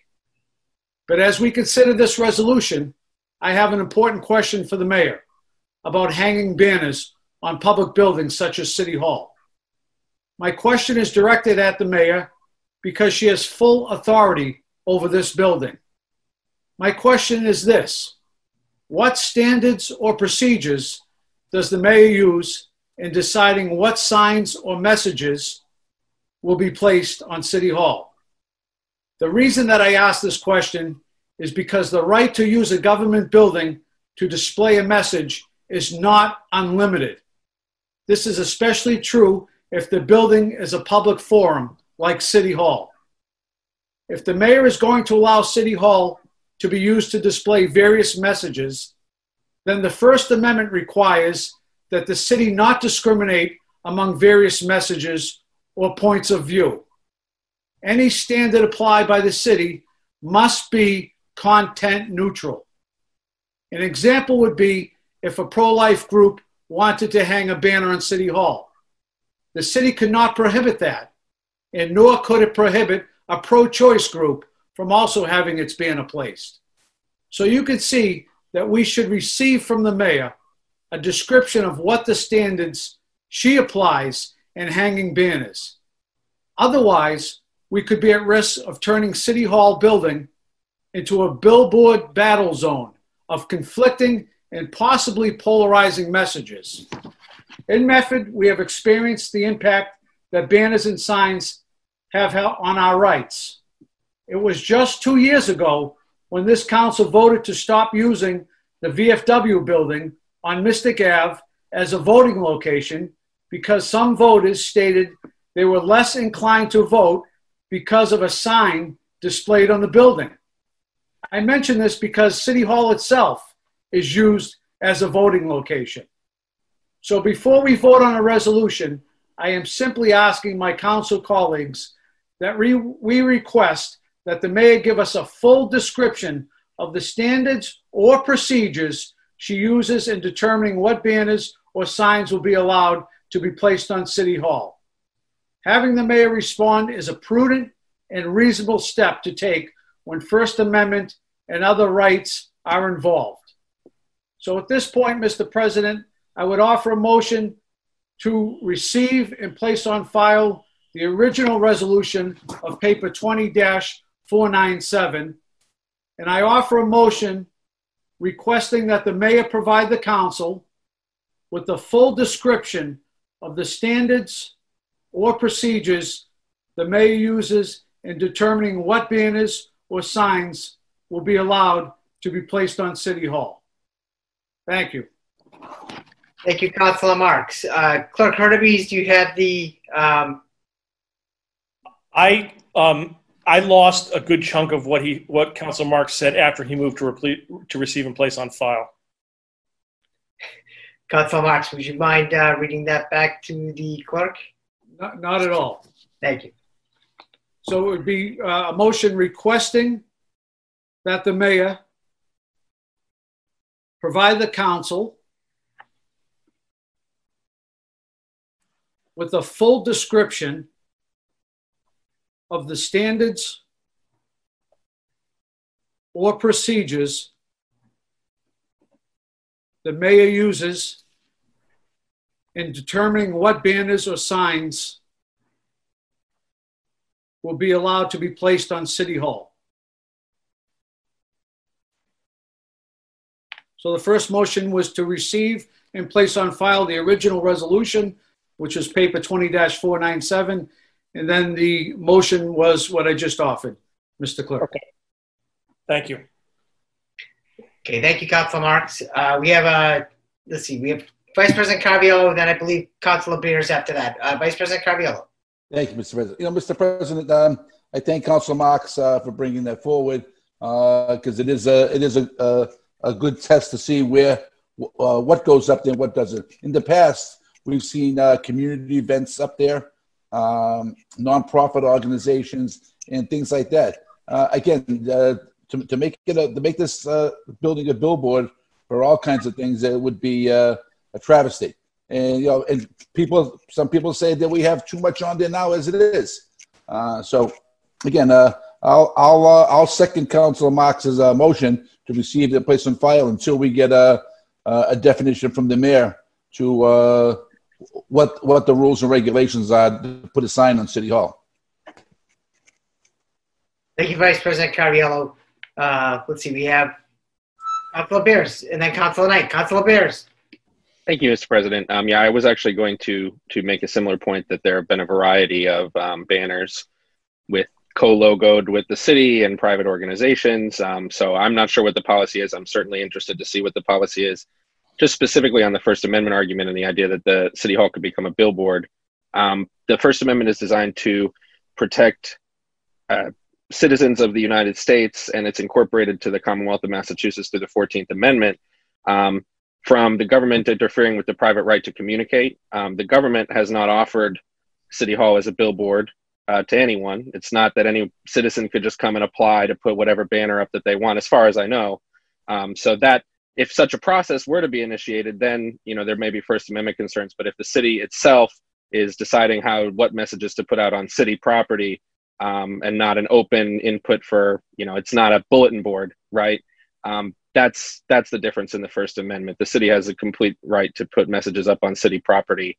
It doesn't have the right to infringe on private property, uh, and and the well, the it doesn't have the infringe, right to infringe on the uh, residents' use of of uh, their free speech or freedom of expression. Mr. Point of information, Mr. President. Thank you, Councilor Bears. Point of information, Councilor Marks. I appreciate Councilor Bears bringing that up. I I just want to draw to light, Mr. President, there was a recent court case just entered in the U.S. District Court on July 1st, uh, 2020. And it's the case of Judicial Watch versus the mayor of D.C. And uh, on June 5th of this year, Mr. President, artists, demonstrators, residents, and employees of D.C. Uh, painted Black Lives Matter on 16th Street in Washington, D.C. The next day, June 6th, protesters painted Defund the Police next to Black Lives Matter. Uh, the mayor of DC, Muriel Bowser, uh, supported the painting on the street, but there was no permit or approval process. Judicial Watch then wrote to Mayor Bowser and asked that their motto, because no one is above the law, be painted on another street of the similar size. In its letter to the mayor, Judicial Watch said it has tried to find procedures for getting approval for painting a message on a street near its offices, but could not find any procedures or permit process. The deputy mayor then wrote back to Judicial Watch and said that it should apply for a permit. Judicial Watch then checked out the District of Columbia's website, but could not find a permit process uh, to paint on a street. And when it contacted the Public Works Department, it was told, We never heard of that permit. Judicial Watch then entered the lawsuit alleging a violation of its First Amendment rights. The basis for its claim is the mayor favors one message over another, and that the city does not have any standards or procedures in place. So I, I just want to make it be known, Mr. President, I think it's prudent that this council move forward to find out what are the standards and what are the procedures, Mr. President, because clearly anything could be challenged. And, and clearly that uh, if we do open up messaging on City Hall, it will open up other First Amendment rights and other concerns. And I think it's only prudent that we move forward as a community uh, and make sure that if the mayor decides, and I agree with Councilor Knight, um, this is totally under the mayor's purview. This has nothing to do with the council. And uh, if Councilor Bears wanted to move this forward, for the past six months, he could have approached the mayor at any given time and had that discussion with the mayor. He opted to come before a body that has no input, and that's his prerogative. But uh, unless he already approached the mayor and the mayor denied him of the sign, which I'm not sure, but clearly uh, the city administration has control as well as the building commissioner of the buildings, and it's not the city council. But I'm willing, Mr. President, to find out what the rules and regulations are and move that forward. Thank you, Councilor Marks. Uh, let's see, we have a Councilor Knight and then Councilor Bears. Councilor Knight. Um, yes, Mr. President. Um, you know, it's not the subject matter of the sign that's the issue. It's whether or not the city council wants to be the repository for all the requests of what signs you want to hang on city hall absent the policy, right? So, like I said, when's it going to stop? If it's this today, you know, I'm telling you right now, we're going to have the police here in a week saying they want to uh, police lives matter sign up there, and a week after that, they're going to be another organization that says that they want to sign up there. Um, you, you, know, so it's a slippery slope to, to go down, Mr. President. You know, um, his city hall is a beautiful historic building. Uh, we should be focusing on beautifying it. You know what I mean? Not hanging banners from it, in my opinion. Um, Black Lives Matter. I have no problem saying it. Um, but, Mr. President, you know, we're a government organization, we're a government entity, and we have to operate like one. Um, I personally don't want to sit here every week and debate the merits of what sign they're going to hang up next on City Hall. That's a function of the administration, and there should be a policy that goes to that effect. Um, so, with that being said, I support the uh, uh, the motion made by Councilor Marks. Thank you very much. Thank you, Councilor Knight. Uh, Councilor Bears, I believe you had your hand up next. Am I correct? Yeah, just a couple things. Um, I, I hear you. I'm sure you know there are thousands of spurious lawsuits filed all the time. Judicial Watch is well known as an organization that files, though. I understand, though, that lawsuits can be filed. Um, I would just say I don't think there should be a permitting process for putting banners up on City Hall. I think that would create the problems that are being brought up here. Um, I don't think this is a slippery slope. There have been banners hung on the building for years. And I would just add that if the council doesn't want to be, you know, the banner uh, approval authority, then it's on the councilors not to introduce a lot of resolutions about banners. So that's all I'll say. Thank you, Mr. President. Thank you, Councilor Bears. Any other questions? Point of information, Mr. President? Uh, yes, you get a point of information from Councilor Marks. Uh, Mr. President, I did have a resident reach out to me that uh, is employed with the city of Boston. And uh, they did mention to me that uh, when the city of Boston has a policy in place, that when they uh, put banners up, it's usually a message from the mayor. And that's how they've been able to work it. So they put out a message from mayor, whatever it is, and then the message. And that may be something that could be in a policy. I, I don't think anyone's saying no. I think what we're saying is we'd like to see what the policy is. And I would disagree with my council colleague if he doesn't think a permit or a policy uh, should be in place. Um, you know, City Hall is one building. Uh, are we going to do it in, on the school buildings? Are we going to do it on the police building? Are we going to do it in our fire stations, our library? I mean, we can go through the list of, of buildings in the city. Um, so I, I, think it is only prudent to, um, you know, be careful as we move forward, Mr. President. Thank you, Councilor Marks. Councilor Bears. I don't disagree that we should have a policy. I'm just saying that if we created an open permit, then we get into these First Amendment questions, which we're currently not facing. However, the mayor would like to uh, approach this, I'm happy with. And personally, I would be fine if we hung a Black Lives Matter on Black Lives Matter banner on every municipal building in the city. Thank you, Councilor Bears. Councilor Carvi- Vice President Caraviello. Thank you, Mr. President. Mr. President, you know, um, Council Marks brought up a little bit about uh, it took us four years uh, to move out of the VFW because of a sign where people didn't feel comfortable going in there to vote. And this council took the correct action and we moved out of there uh, because, because of the sign that was on that building. Now, to, put another sign on City Hall, what message is that do we send to people now? That, that's where my concern, Mr. Clerk, if you, if you want to weigh in on this, uh, I mean, you, you were here when, when we when we battled with the VFW to take the All Lives Matter sign down because because people weren't comfortable going in there. So again, that's uh, again, uh, you know, it goes to the point of uh, uh, who do we offend? I mean, we, we offend everybody with every sign we put up now. Thank you, Vice President Caraviello. Any other questions or comments from the council? Okay. Uh, there are a number of people that have their hands raised, so let's. Um, uh, first one would be, uh, I believe it's Matthew Page Lieberman. Name and address to the record, please. Matthew Page Lieberman, 15 Canal Street. You can hear me? Yes. Okay, very good. Um, I just want to really, I appreciate everybody that has said that they've evolved on this issue over the past few years, especially want to acknowledge, uh, you know, Council Bears and, and Council Morell. I'm not a politician, I'm not in elected office, but my policy tends to be, it's better to ask for forgiveness, you know, than, than to look before you leap. Because especially with this council, people could spend months before they set up meetings. Therefore, I think, um, I think the people should support this. You could do both you could say, this council, we support that banner. This council would also like more information about what's acceptable in the future. But I do have a question. I just kind of want to understand this resolution. This council is not voting on if the sign goes there, right? Is this, or is this council saying we suggest that you put it at City Hall? Can, can somebody it, clarify? It would be that we suggest or ask the mayor.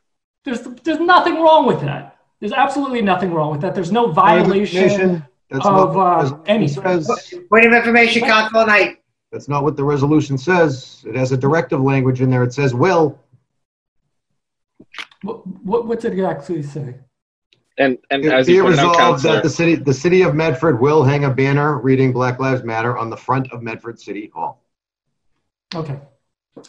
And Well, Zach, would you be willing city to take- amend that? City that? take this action now. It says also. Is, is there is there a possibility to amend that and turn it into a suggestion? I, I believe I believe that given the fact that as we've already been told and said uh, the mayor has control over the building, that functionally the language as existing serves as a suggestion to the mayor. Okay, well, I guess that's up to interpretation. I don't know. But anyway, I completely support the motion. Thank you so much, uh, Zach and Nicole. Thank you. Point point of clarification, Mr. President? Point of clarification, Council Knight. Was the sponsor saying that the resolution doesn't mean what it says or it doesn't say what it means, I guess is the question here. I'm saying that we, we will do this, and then it would be, you know, the mayor is the one who ha- makes that choice. Well, Thank you for the clarification. Okay, thank you. Uh, let's see, we have, uh, next up is, uh, Kelly Cunha. Kelly, name and address for the record, please.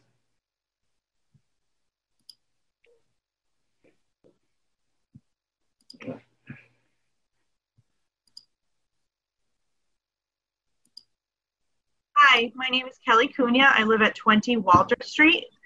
Um, and I'm just going to read off something. So, um, while I can truly appreciate the very real and scary threat of the billboard battle zone that Councillor Marks passionately referred to, I think there are some things that are just more important than dissecting the particular messages the city chooses to support and not support. As of yet, I haven't heard anyone deny that Black Lives Matter or that Black folks have 400 years of receipts of a history previously touched upon by Councillor Morell that repeatedly showed that their lives have not and do not matter, slavery and Jim Crow to name a few. And this um, hanging of a banner is one small, and also if it isn't backed up by real action, totally performative action that we can take as a city to just start the repair of years of damage um, and harm that has been done to Black folks in this country and in this and in our own city. Um, and Rick Carviello, you had, uh, Councilor Carviello, you had mentioned that what kind of message are we sending by hanging this banner up? And I think it's pretty clear. The message is Black Lives Matter. Thank you. Thank you. Point of information, Mr. President. I, I support the message.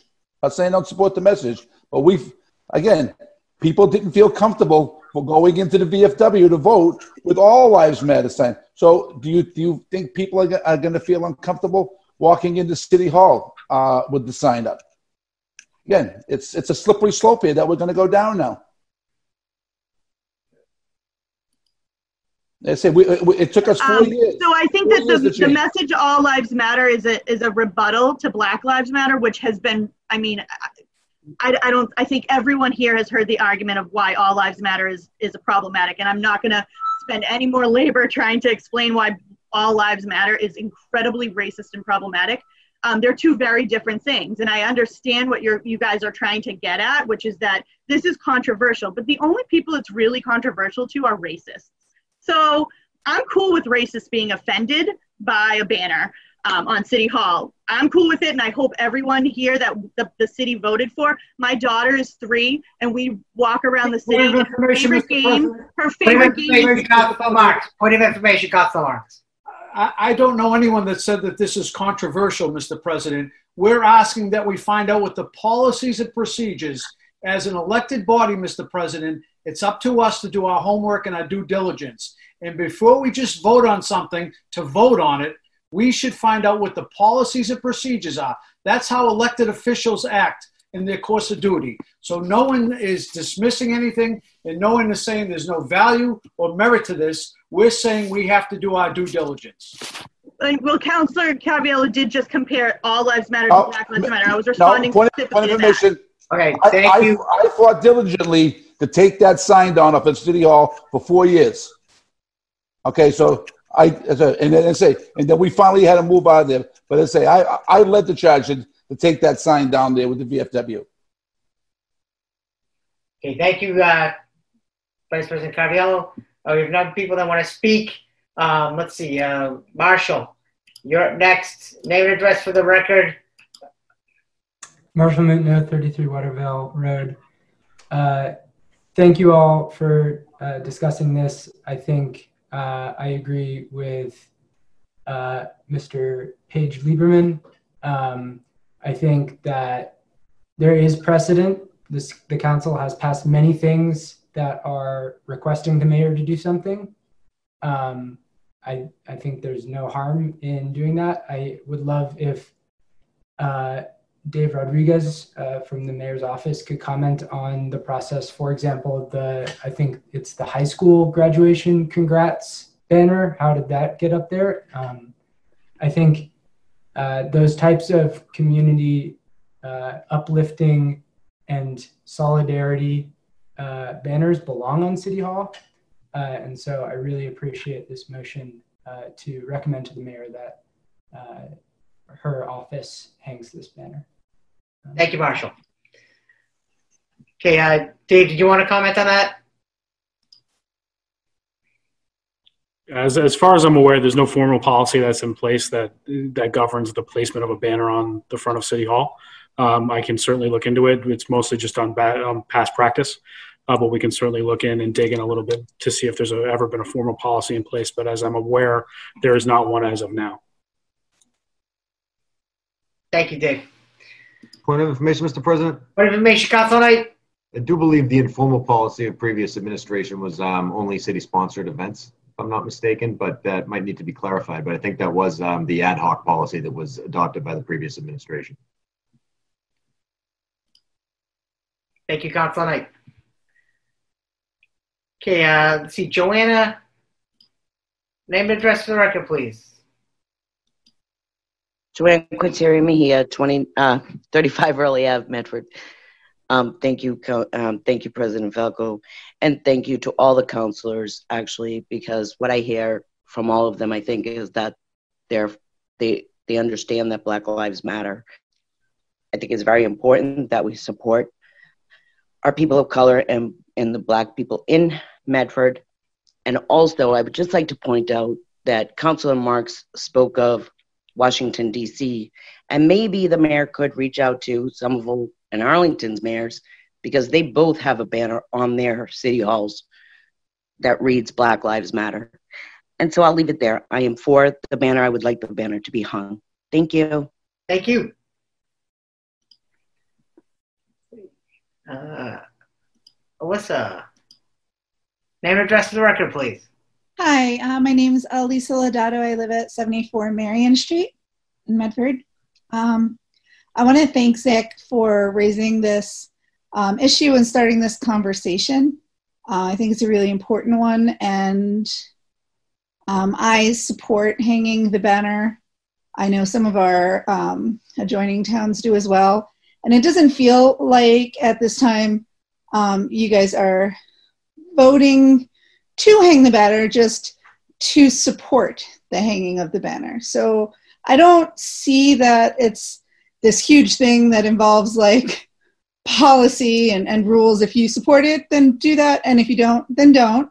Uh, vote your conscience and do you.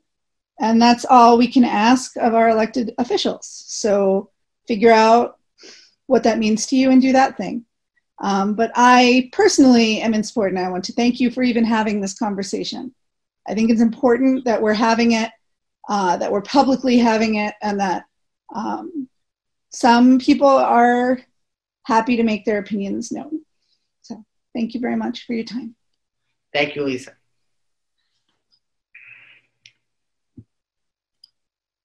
Okay, we have um, I apologize if I get this wrong. Tayani Goulart? Name and address for the record, please. Tayani Goulart, High Street in Medford. Um, so I would like to start off by just thanking Councillor Bears and Councillor Morell in speaking out, and, and I would like to speak out in my support of hanging a Black Lives Matter sign. Um, so my position is that I definitely appreciate um, City Council's position in wanting to follow certain procedures in terms of uh, hierarchy or actions or processes. And I would like to challenge and remind that a lot of our procedures and policies are built under systemic racism and white supremacy in our country, in our communities, in the city and state that we live in. So I, I would ask that at this point, along with this conversation, we also talk about how these um, how how the process of checking double checking and clarifying things is part of an oppressive system and part of delaying things for folks so i just really wanted to take the opportunity to point that out um, and the question about what message are we sending for voters sending to voters i also um, think that it's really important to say that what we're saying is Black Lives Matter, and it's really important to to stand on a position. Um, so I fully support this, and I really appreciate everybody that's speaking out. Thank you. Uh, Rick Orlando, did you want to speak on this?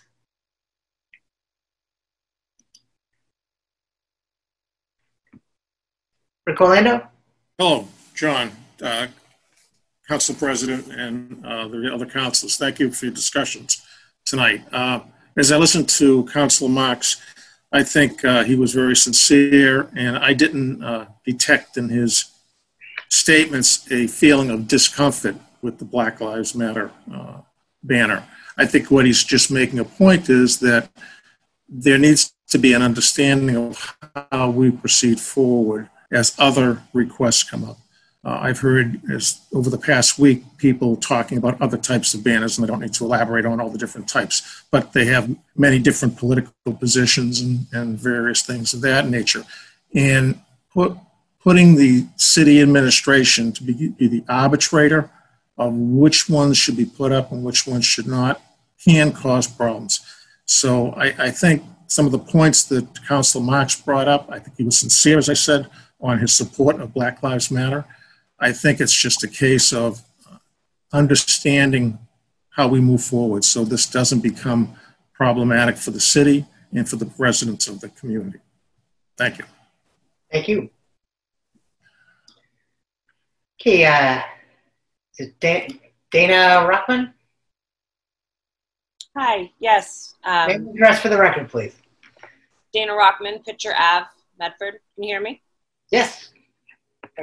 Uh, thank you, uh, uh, President Falco. Thank you to all the council members who have spoken. Uh, um, you know, I think that one thing that I've been real, I have a Black Lives Matter sign, on, or I had a Black Lives Matter sign in my front yard. It's been stolen twice, right? There's a Black Lives Matter sign, I think it's on Route 16. It's been defaced a bunch of times. Um, and so I think the one thing that's poignant is that you know, every time that sign gets stolen, I'm going to put it back up. And it's not really about me.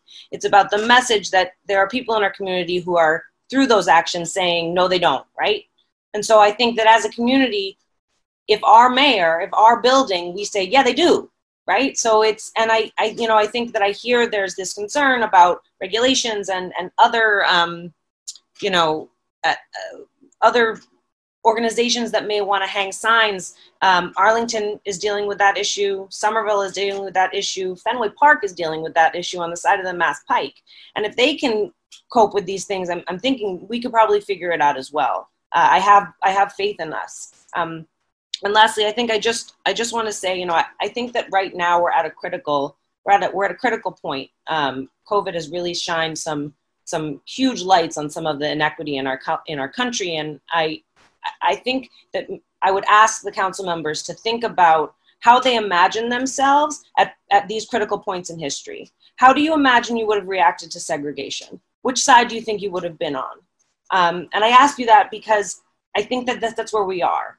And where do you want to be in history? How do you want to be remembered? What side do you want to have voted on? And yes, it's a banner. It, it just, just, it's completely symbolic, but in some ways, it's, it, it's saying a lot more. So thank you, thank you for your time.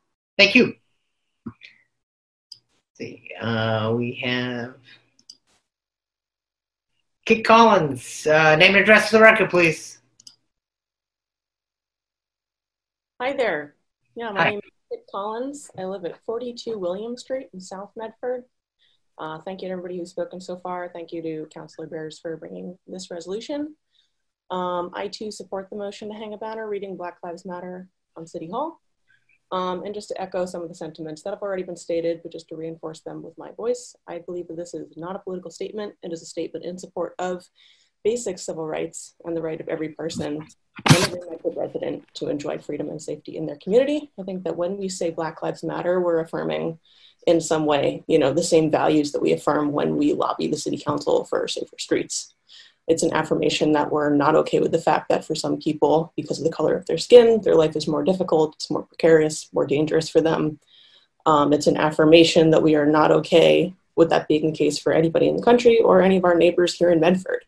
Um, it's an affirmation that we are a city where we want everybody to enjoy freedom, joy, safety, security, And uh, to the point that, you know, I think that there are concerns about the this message being controversial, it being pro- provocative, it making certain residents feel uncomfortable.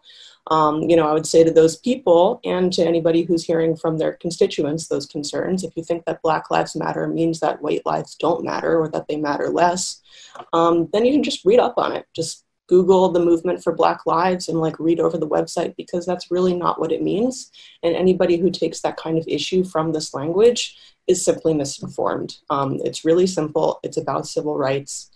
Um, and this is the language of a movement for civil rights. I want to live in a city where we're not afraid to voice our support for that. Um, and then I want us to back it up with real substantive action. But like Nicole said, and a lot of people after her, um, we got to do the simple language thing first. You know, we got to prove that we can do that. It's simple to do that. We should do it. Let's do it. And then let's get on to the harder, more important stuff. Thanks. Thanks, Kit. Uh, let's see. We have uh, Sherry Foley. Name and address to the record, please.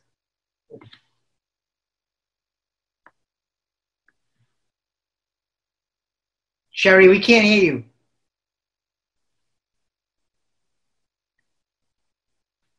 We can't hear you. Mr. President, we do have 15 additional items on the agenda as well.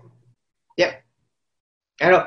Um, Sherry, what I'm going to do is I'm going to move on to someone else and I'll come back to you in a minute. We'll try to see if we can get your, uh, see if we can hear you. Uh, let's see. We have uh, Eileen Lerner. Name and address for the record, please.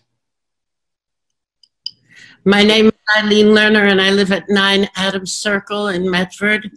And I just wanted to say that you all began this meeting with the Pledge of Allegiance, in which you say, with liberty and justice for all. Don't you? And what is Black Lives Matter saying except that Black people should be included in the idea of liberty and justice for all? And we all know, we all know that Black people have not been included in that vision of America. And so, what this is saying is that we want them to be included. We want to love them. This message is about love. And if people are uncomfortable with this message, if they think it's controversial, well, I don't know what to say to them. I think they have a lot of work to do to educate themselves because what they should be uncomfortable with is the horrible treatment that Black people have been getting since this country became the United States of America. And I just want to say that I'd wholeheartedly support putting the banner on every public building if we could, but certainly the City Hall. It, it declares a moral message that we all need to know, and it includes everybody in the city instead of, ex, eh, you know, liberty and justice for all shouldn't just mean for white people. A welcoming city shouldn't just mean welcoming for white men. We need liberty and justice for all. Black Lives Matter. Hang the banner. Thank you, Eileen. Okay. Uh, let's see.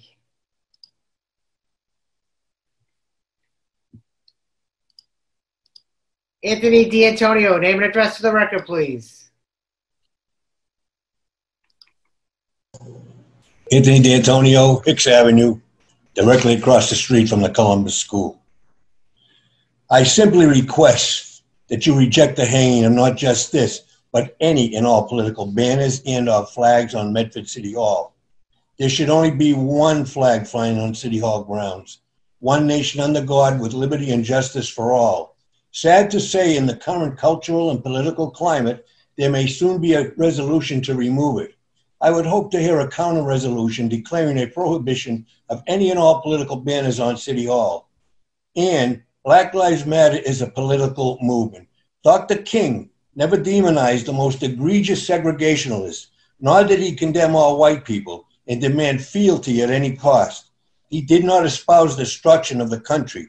He sought to uplift it in the face of physical assault, threats, incarceration, and the deaths of civil rights volunteers. He endured and prevailed in uniting Americans of every race to join his civil rights movement, all done peacefully, unlike what is going on today. At the very least, the resolution should be tabled until citizens are allowed to voice their opinions in person at a meeting. City Hall should be the landmark for all of Medford citizens without favoritism shown to one group over another. Please leave that building unadorned. Every citizen in Medford has the right to exercise the First Amendment right to free speech at City Hall, whether in the form of protests and rallies outside the building or in attending City Council and school committee meetings inside the building. Please do not capitulate to those who are intent on dividing residents of Medford into those who support their socialist progressive ideology and those who do not, labeling and harassing those who disagree as racist. That is not progress. Thank you. Thank you. Mr. President, I want to remind everyone, uh, in, everyone's been pretty good, so I want to just remind everybody, you have a minute and a half to speak. Um, so that's just a reminder. Everyone's been pretty good about staying to that. Councilor Bears, you, I believe I heard your voice. Thank you. Just a short, uh, short message. I just want to read from the letter from the Birmingham jail uh, by Dr. King, which is I have almost reached the regret- regrettable conclusion that the Negro's great stumbling block in his stride towards freedom is not the white citizens counselor or the Ku Klux Klaner, but the white moderate, who is more devoted to order than to justice, who prefers a negative peace, which is the absence of tension, to a positive peace, which is the presence of justice, and who constantly says, I agree with you in the goal you seek, but I cannot agree with your methods. So let's not talk about Dr. King in such a way. Thank you, Mr. President. Thank you, uh, Councilor Bears. Um, let's see, we have uh, Jennifer Kerwood. Name and address the record, please. You have a minute, minute and a half.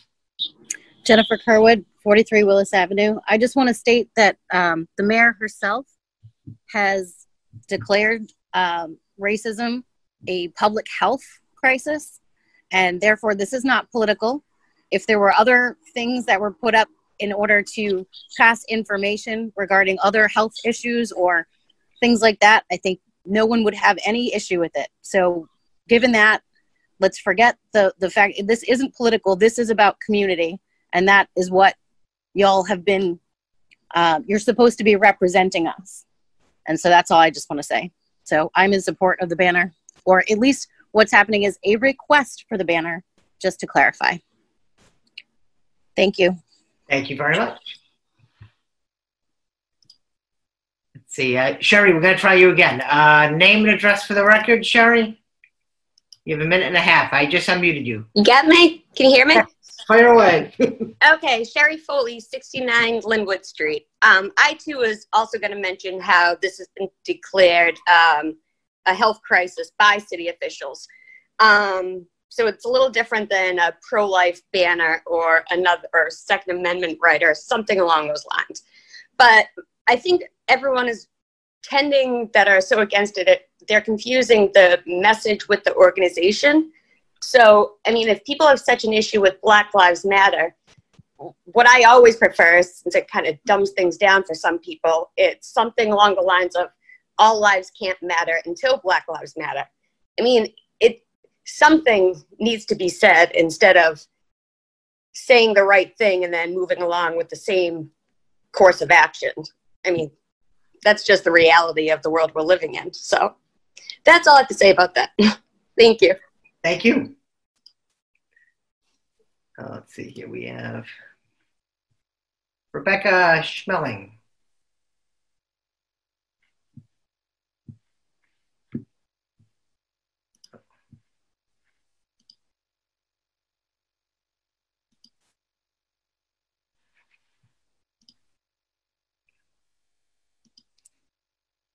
Rebecca?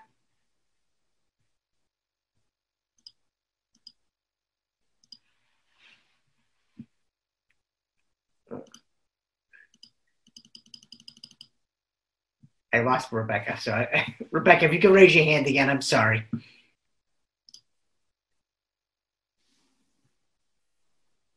Okay, we'll move on to Derek Anderson. Hello? I just found her and unmuted her. There you go. Okay, uh, Rebecca, we'll go with uh, Rebecca Sch- uh, Schmeling, and then we'll go to Derek Anderson. Rebecca Schmeling, you're on. You have a minute and a half. Thanks. Um, Rebecca Schmeling. I live on Salem Street in Medford. Uh, I just want to kind of address the idea of a slippery slope that's been brought up.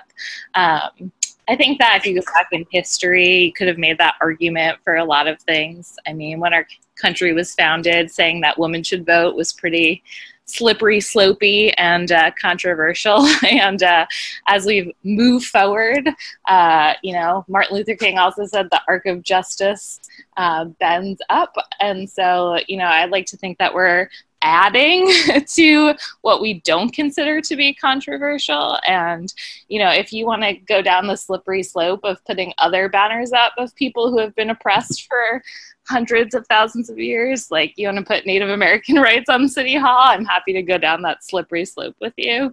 Um, I just think that, you know, you can't make the argument that it's a slippery slope because if you have an actual grievance like black people in this country do it's not the same as if you just have a political idea um, and you know I study politics in college. The politics is personal. So you want to talk about how Black Lives Matter is politics. Everything is politics. Politics affects everything we do. Uh, everything the mayor does is political. So putting a sign supporting the Black people in our community is not going to um, make anything more political than it already is and just i think i have a couple more seconds one more thing we are talking a lot about how people didn't elect you know people the mayor and the councilors to be um, political or controversial. We elect people to do things, not to not do things. And so, you know, this is a way to actually do something. So thank you for your time. Thank you very much. Let's see. Uh...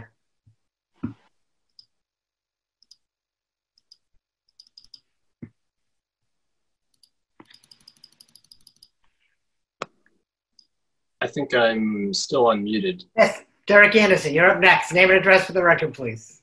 Uh, Derek Anderson, 16 Myrtle Street. Thank you, uh, Mr. President.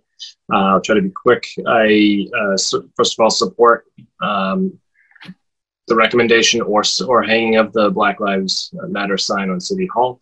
I hear what some of the councilors are saying. I would certainly uh, support uh, the mayor's office creating a policy which, you know, pro, which tries to prevent the worst of you know such uh, you know certain signs that would actually make City Hall a place that's not welcoming for folks.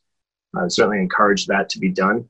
What I would strongly encourage of, this, of City Council is that we move quickly. This is an important moment for civil rights. This is a long overdue moment, and uh, this is not something to let sit and push around to other people and say it's not our problem. Um, let's let's do the best we can with getting a policy in place and let's get that that sign up there quickly. Thank you, Derek. Okay, we have uh, let's see.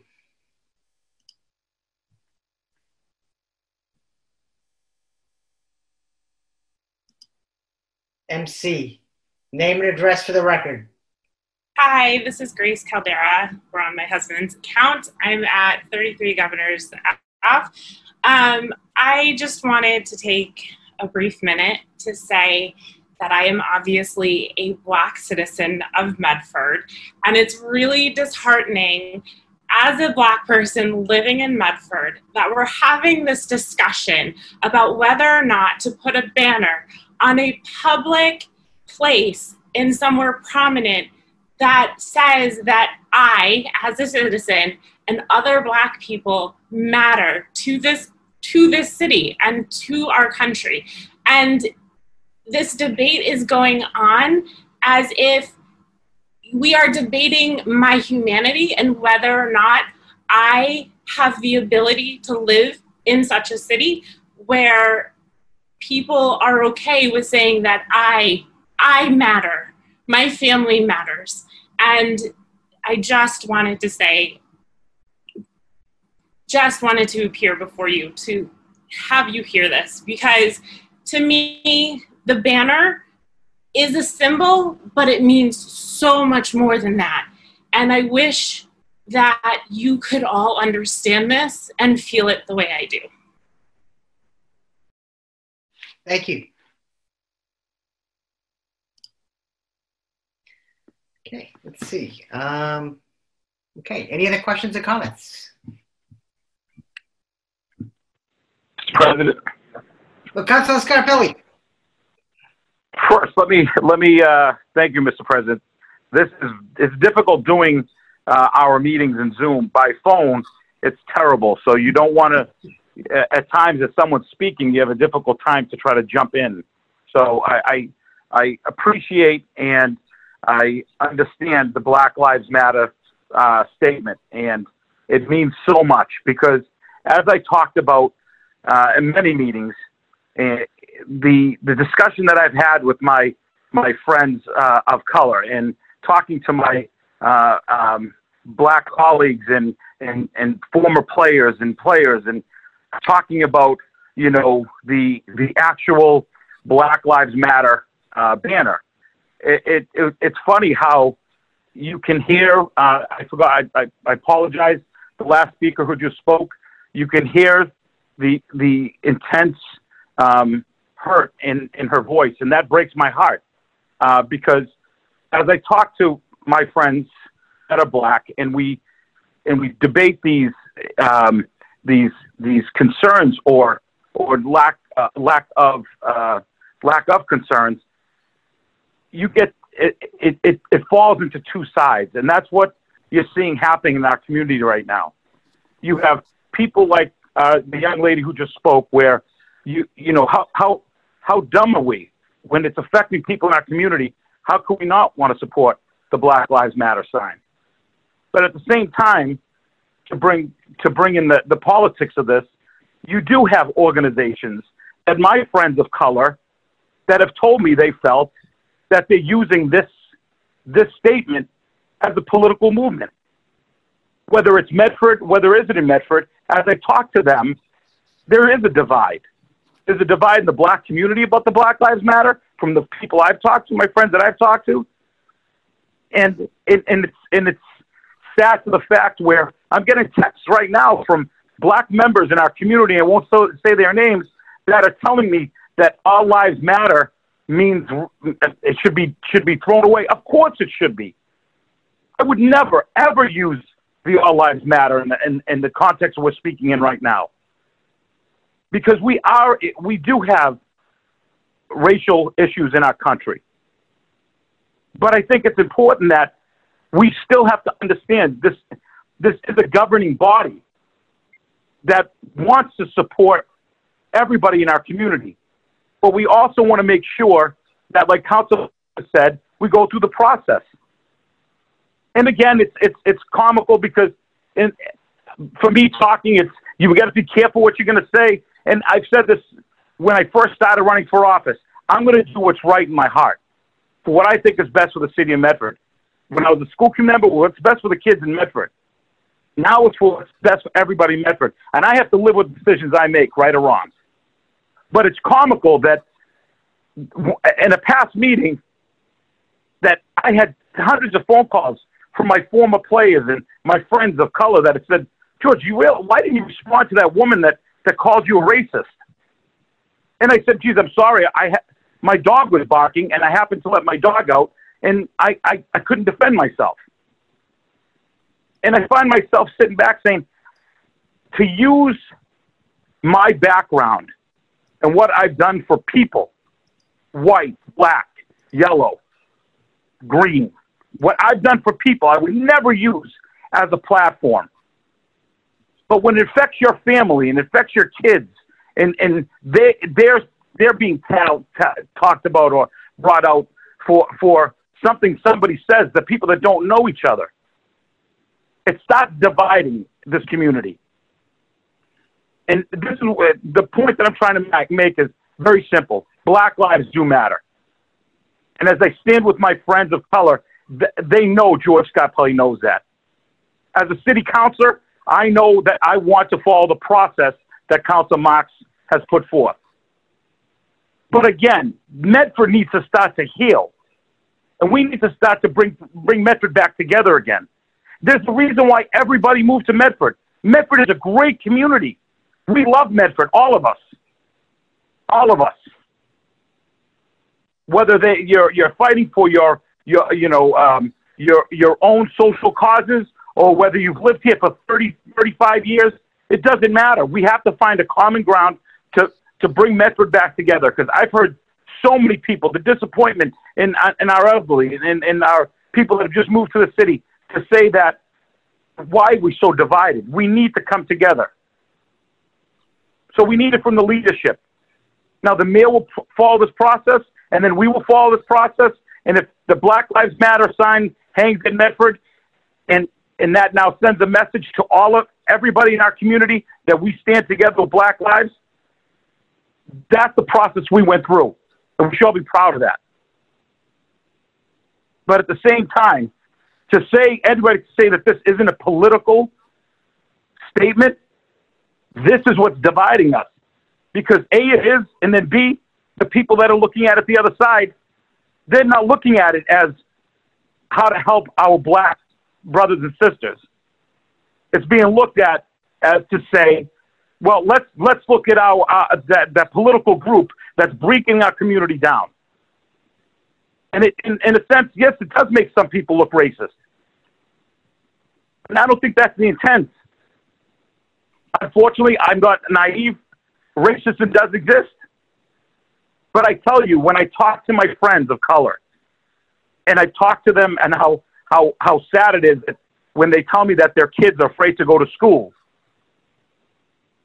because of one reason or another, or white, uh, our, our white kids are afraid to go to school because they're put on a list that they, they, they've used a, a racial, racial slur it's it's it's dividing this community. We need to find something that's going to bring this together. So if we can follow through with Council Marks' suggestions and we we make sure we dot our I's, like dot our I's and cross our T's, and that's the, the, the resolution that we now hang the Black Lives Matter at Medford City Hall, and that's the way we go. We need to find a way to stand together and heal and stop dividing.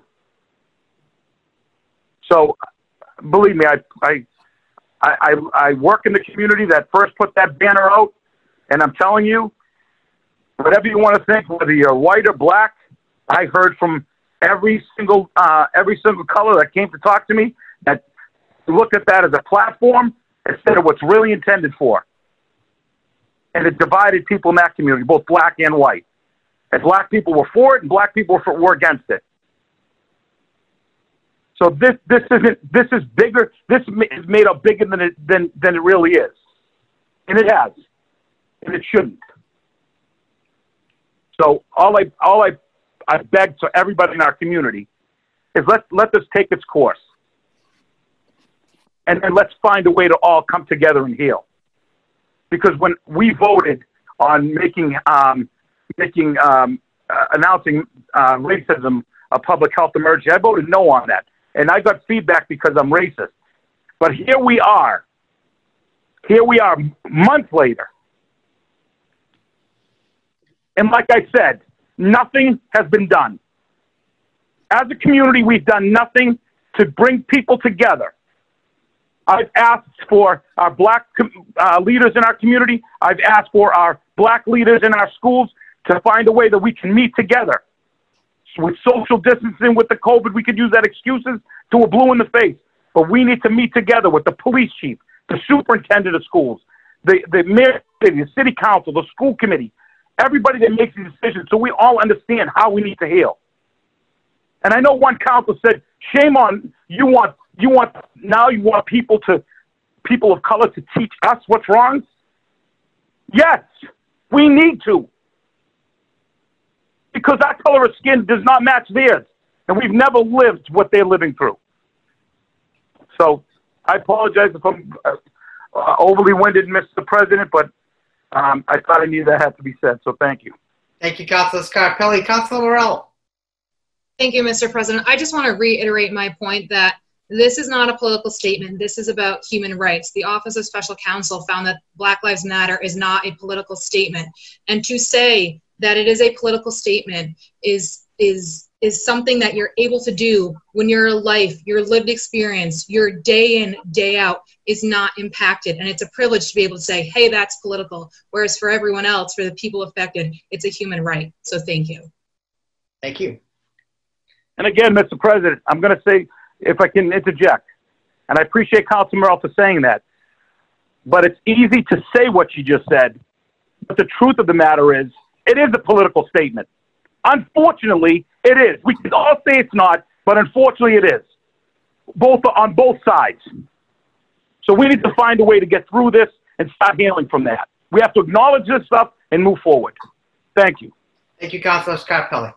Uh, so let's see, we have um, Councilor Bears.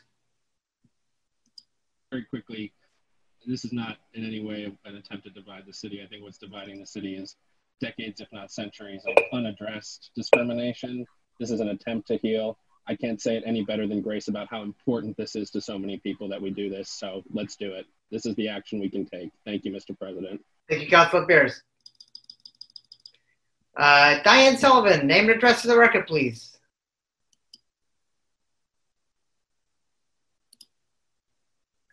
Yes, hi. Sorry about that. Uh, thank you, President Falco. Um, Diane Sullivan, Jerome Street, West Medford. Um, I too stand in support of hanging a banner at City Hall. It seems the very least that we could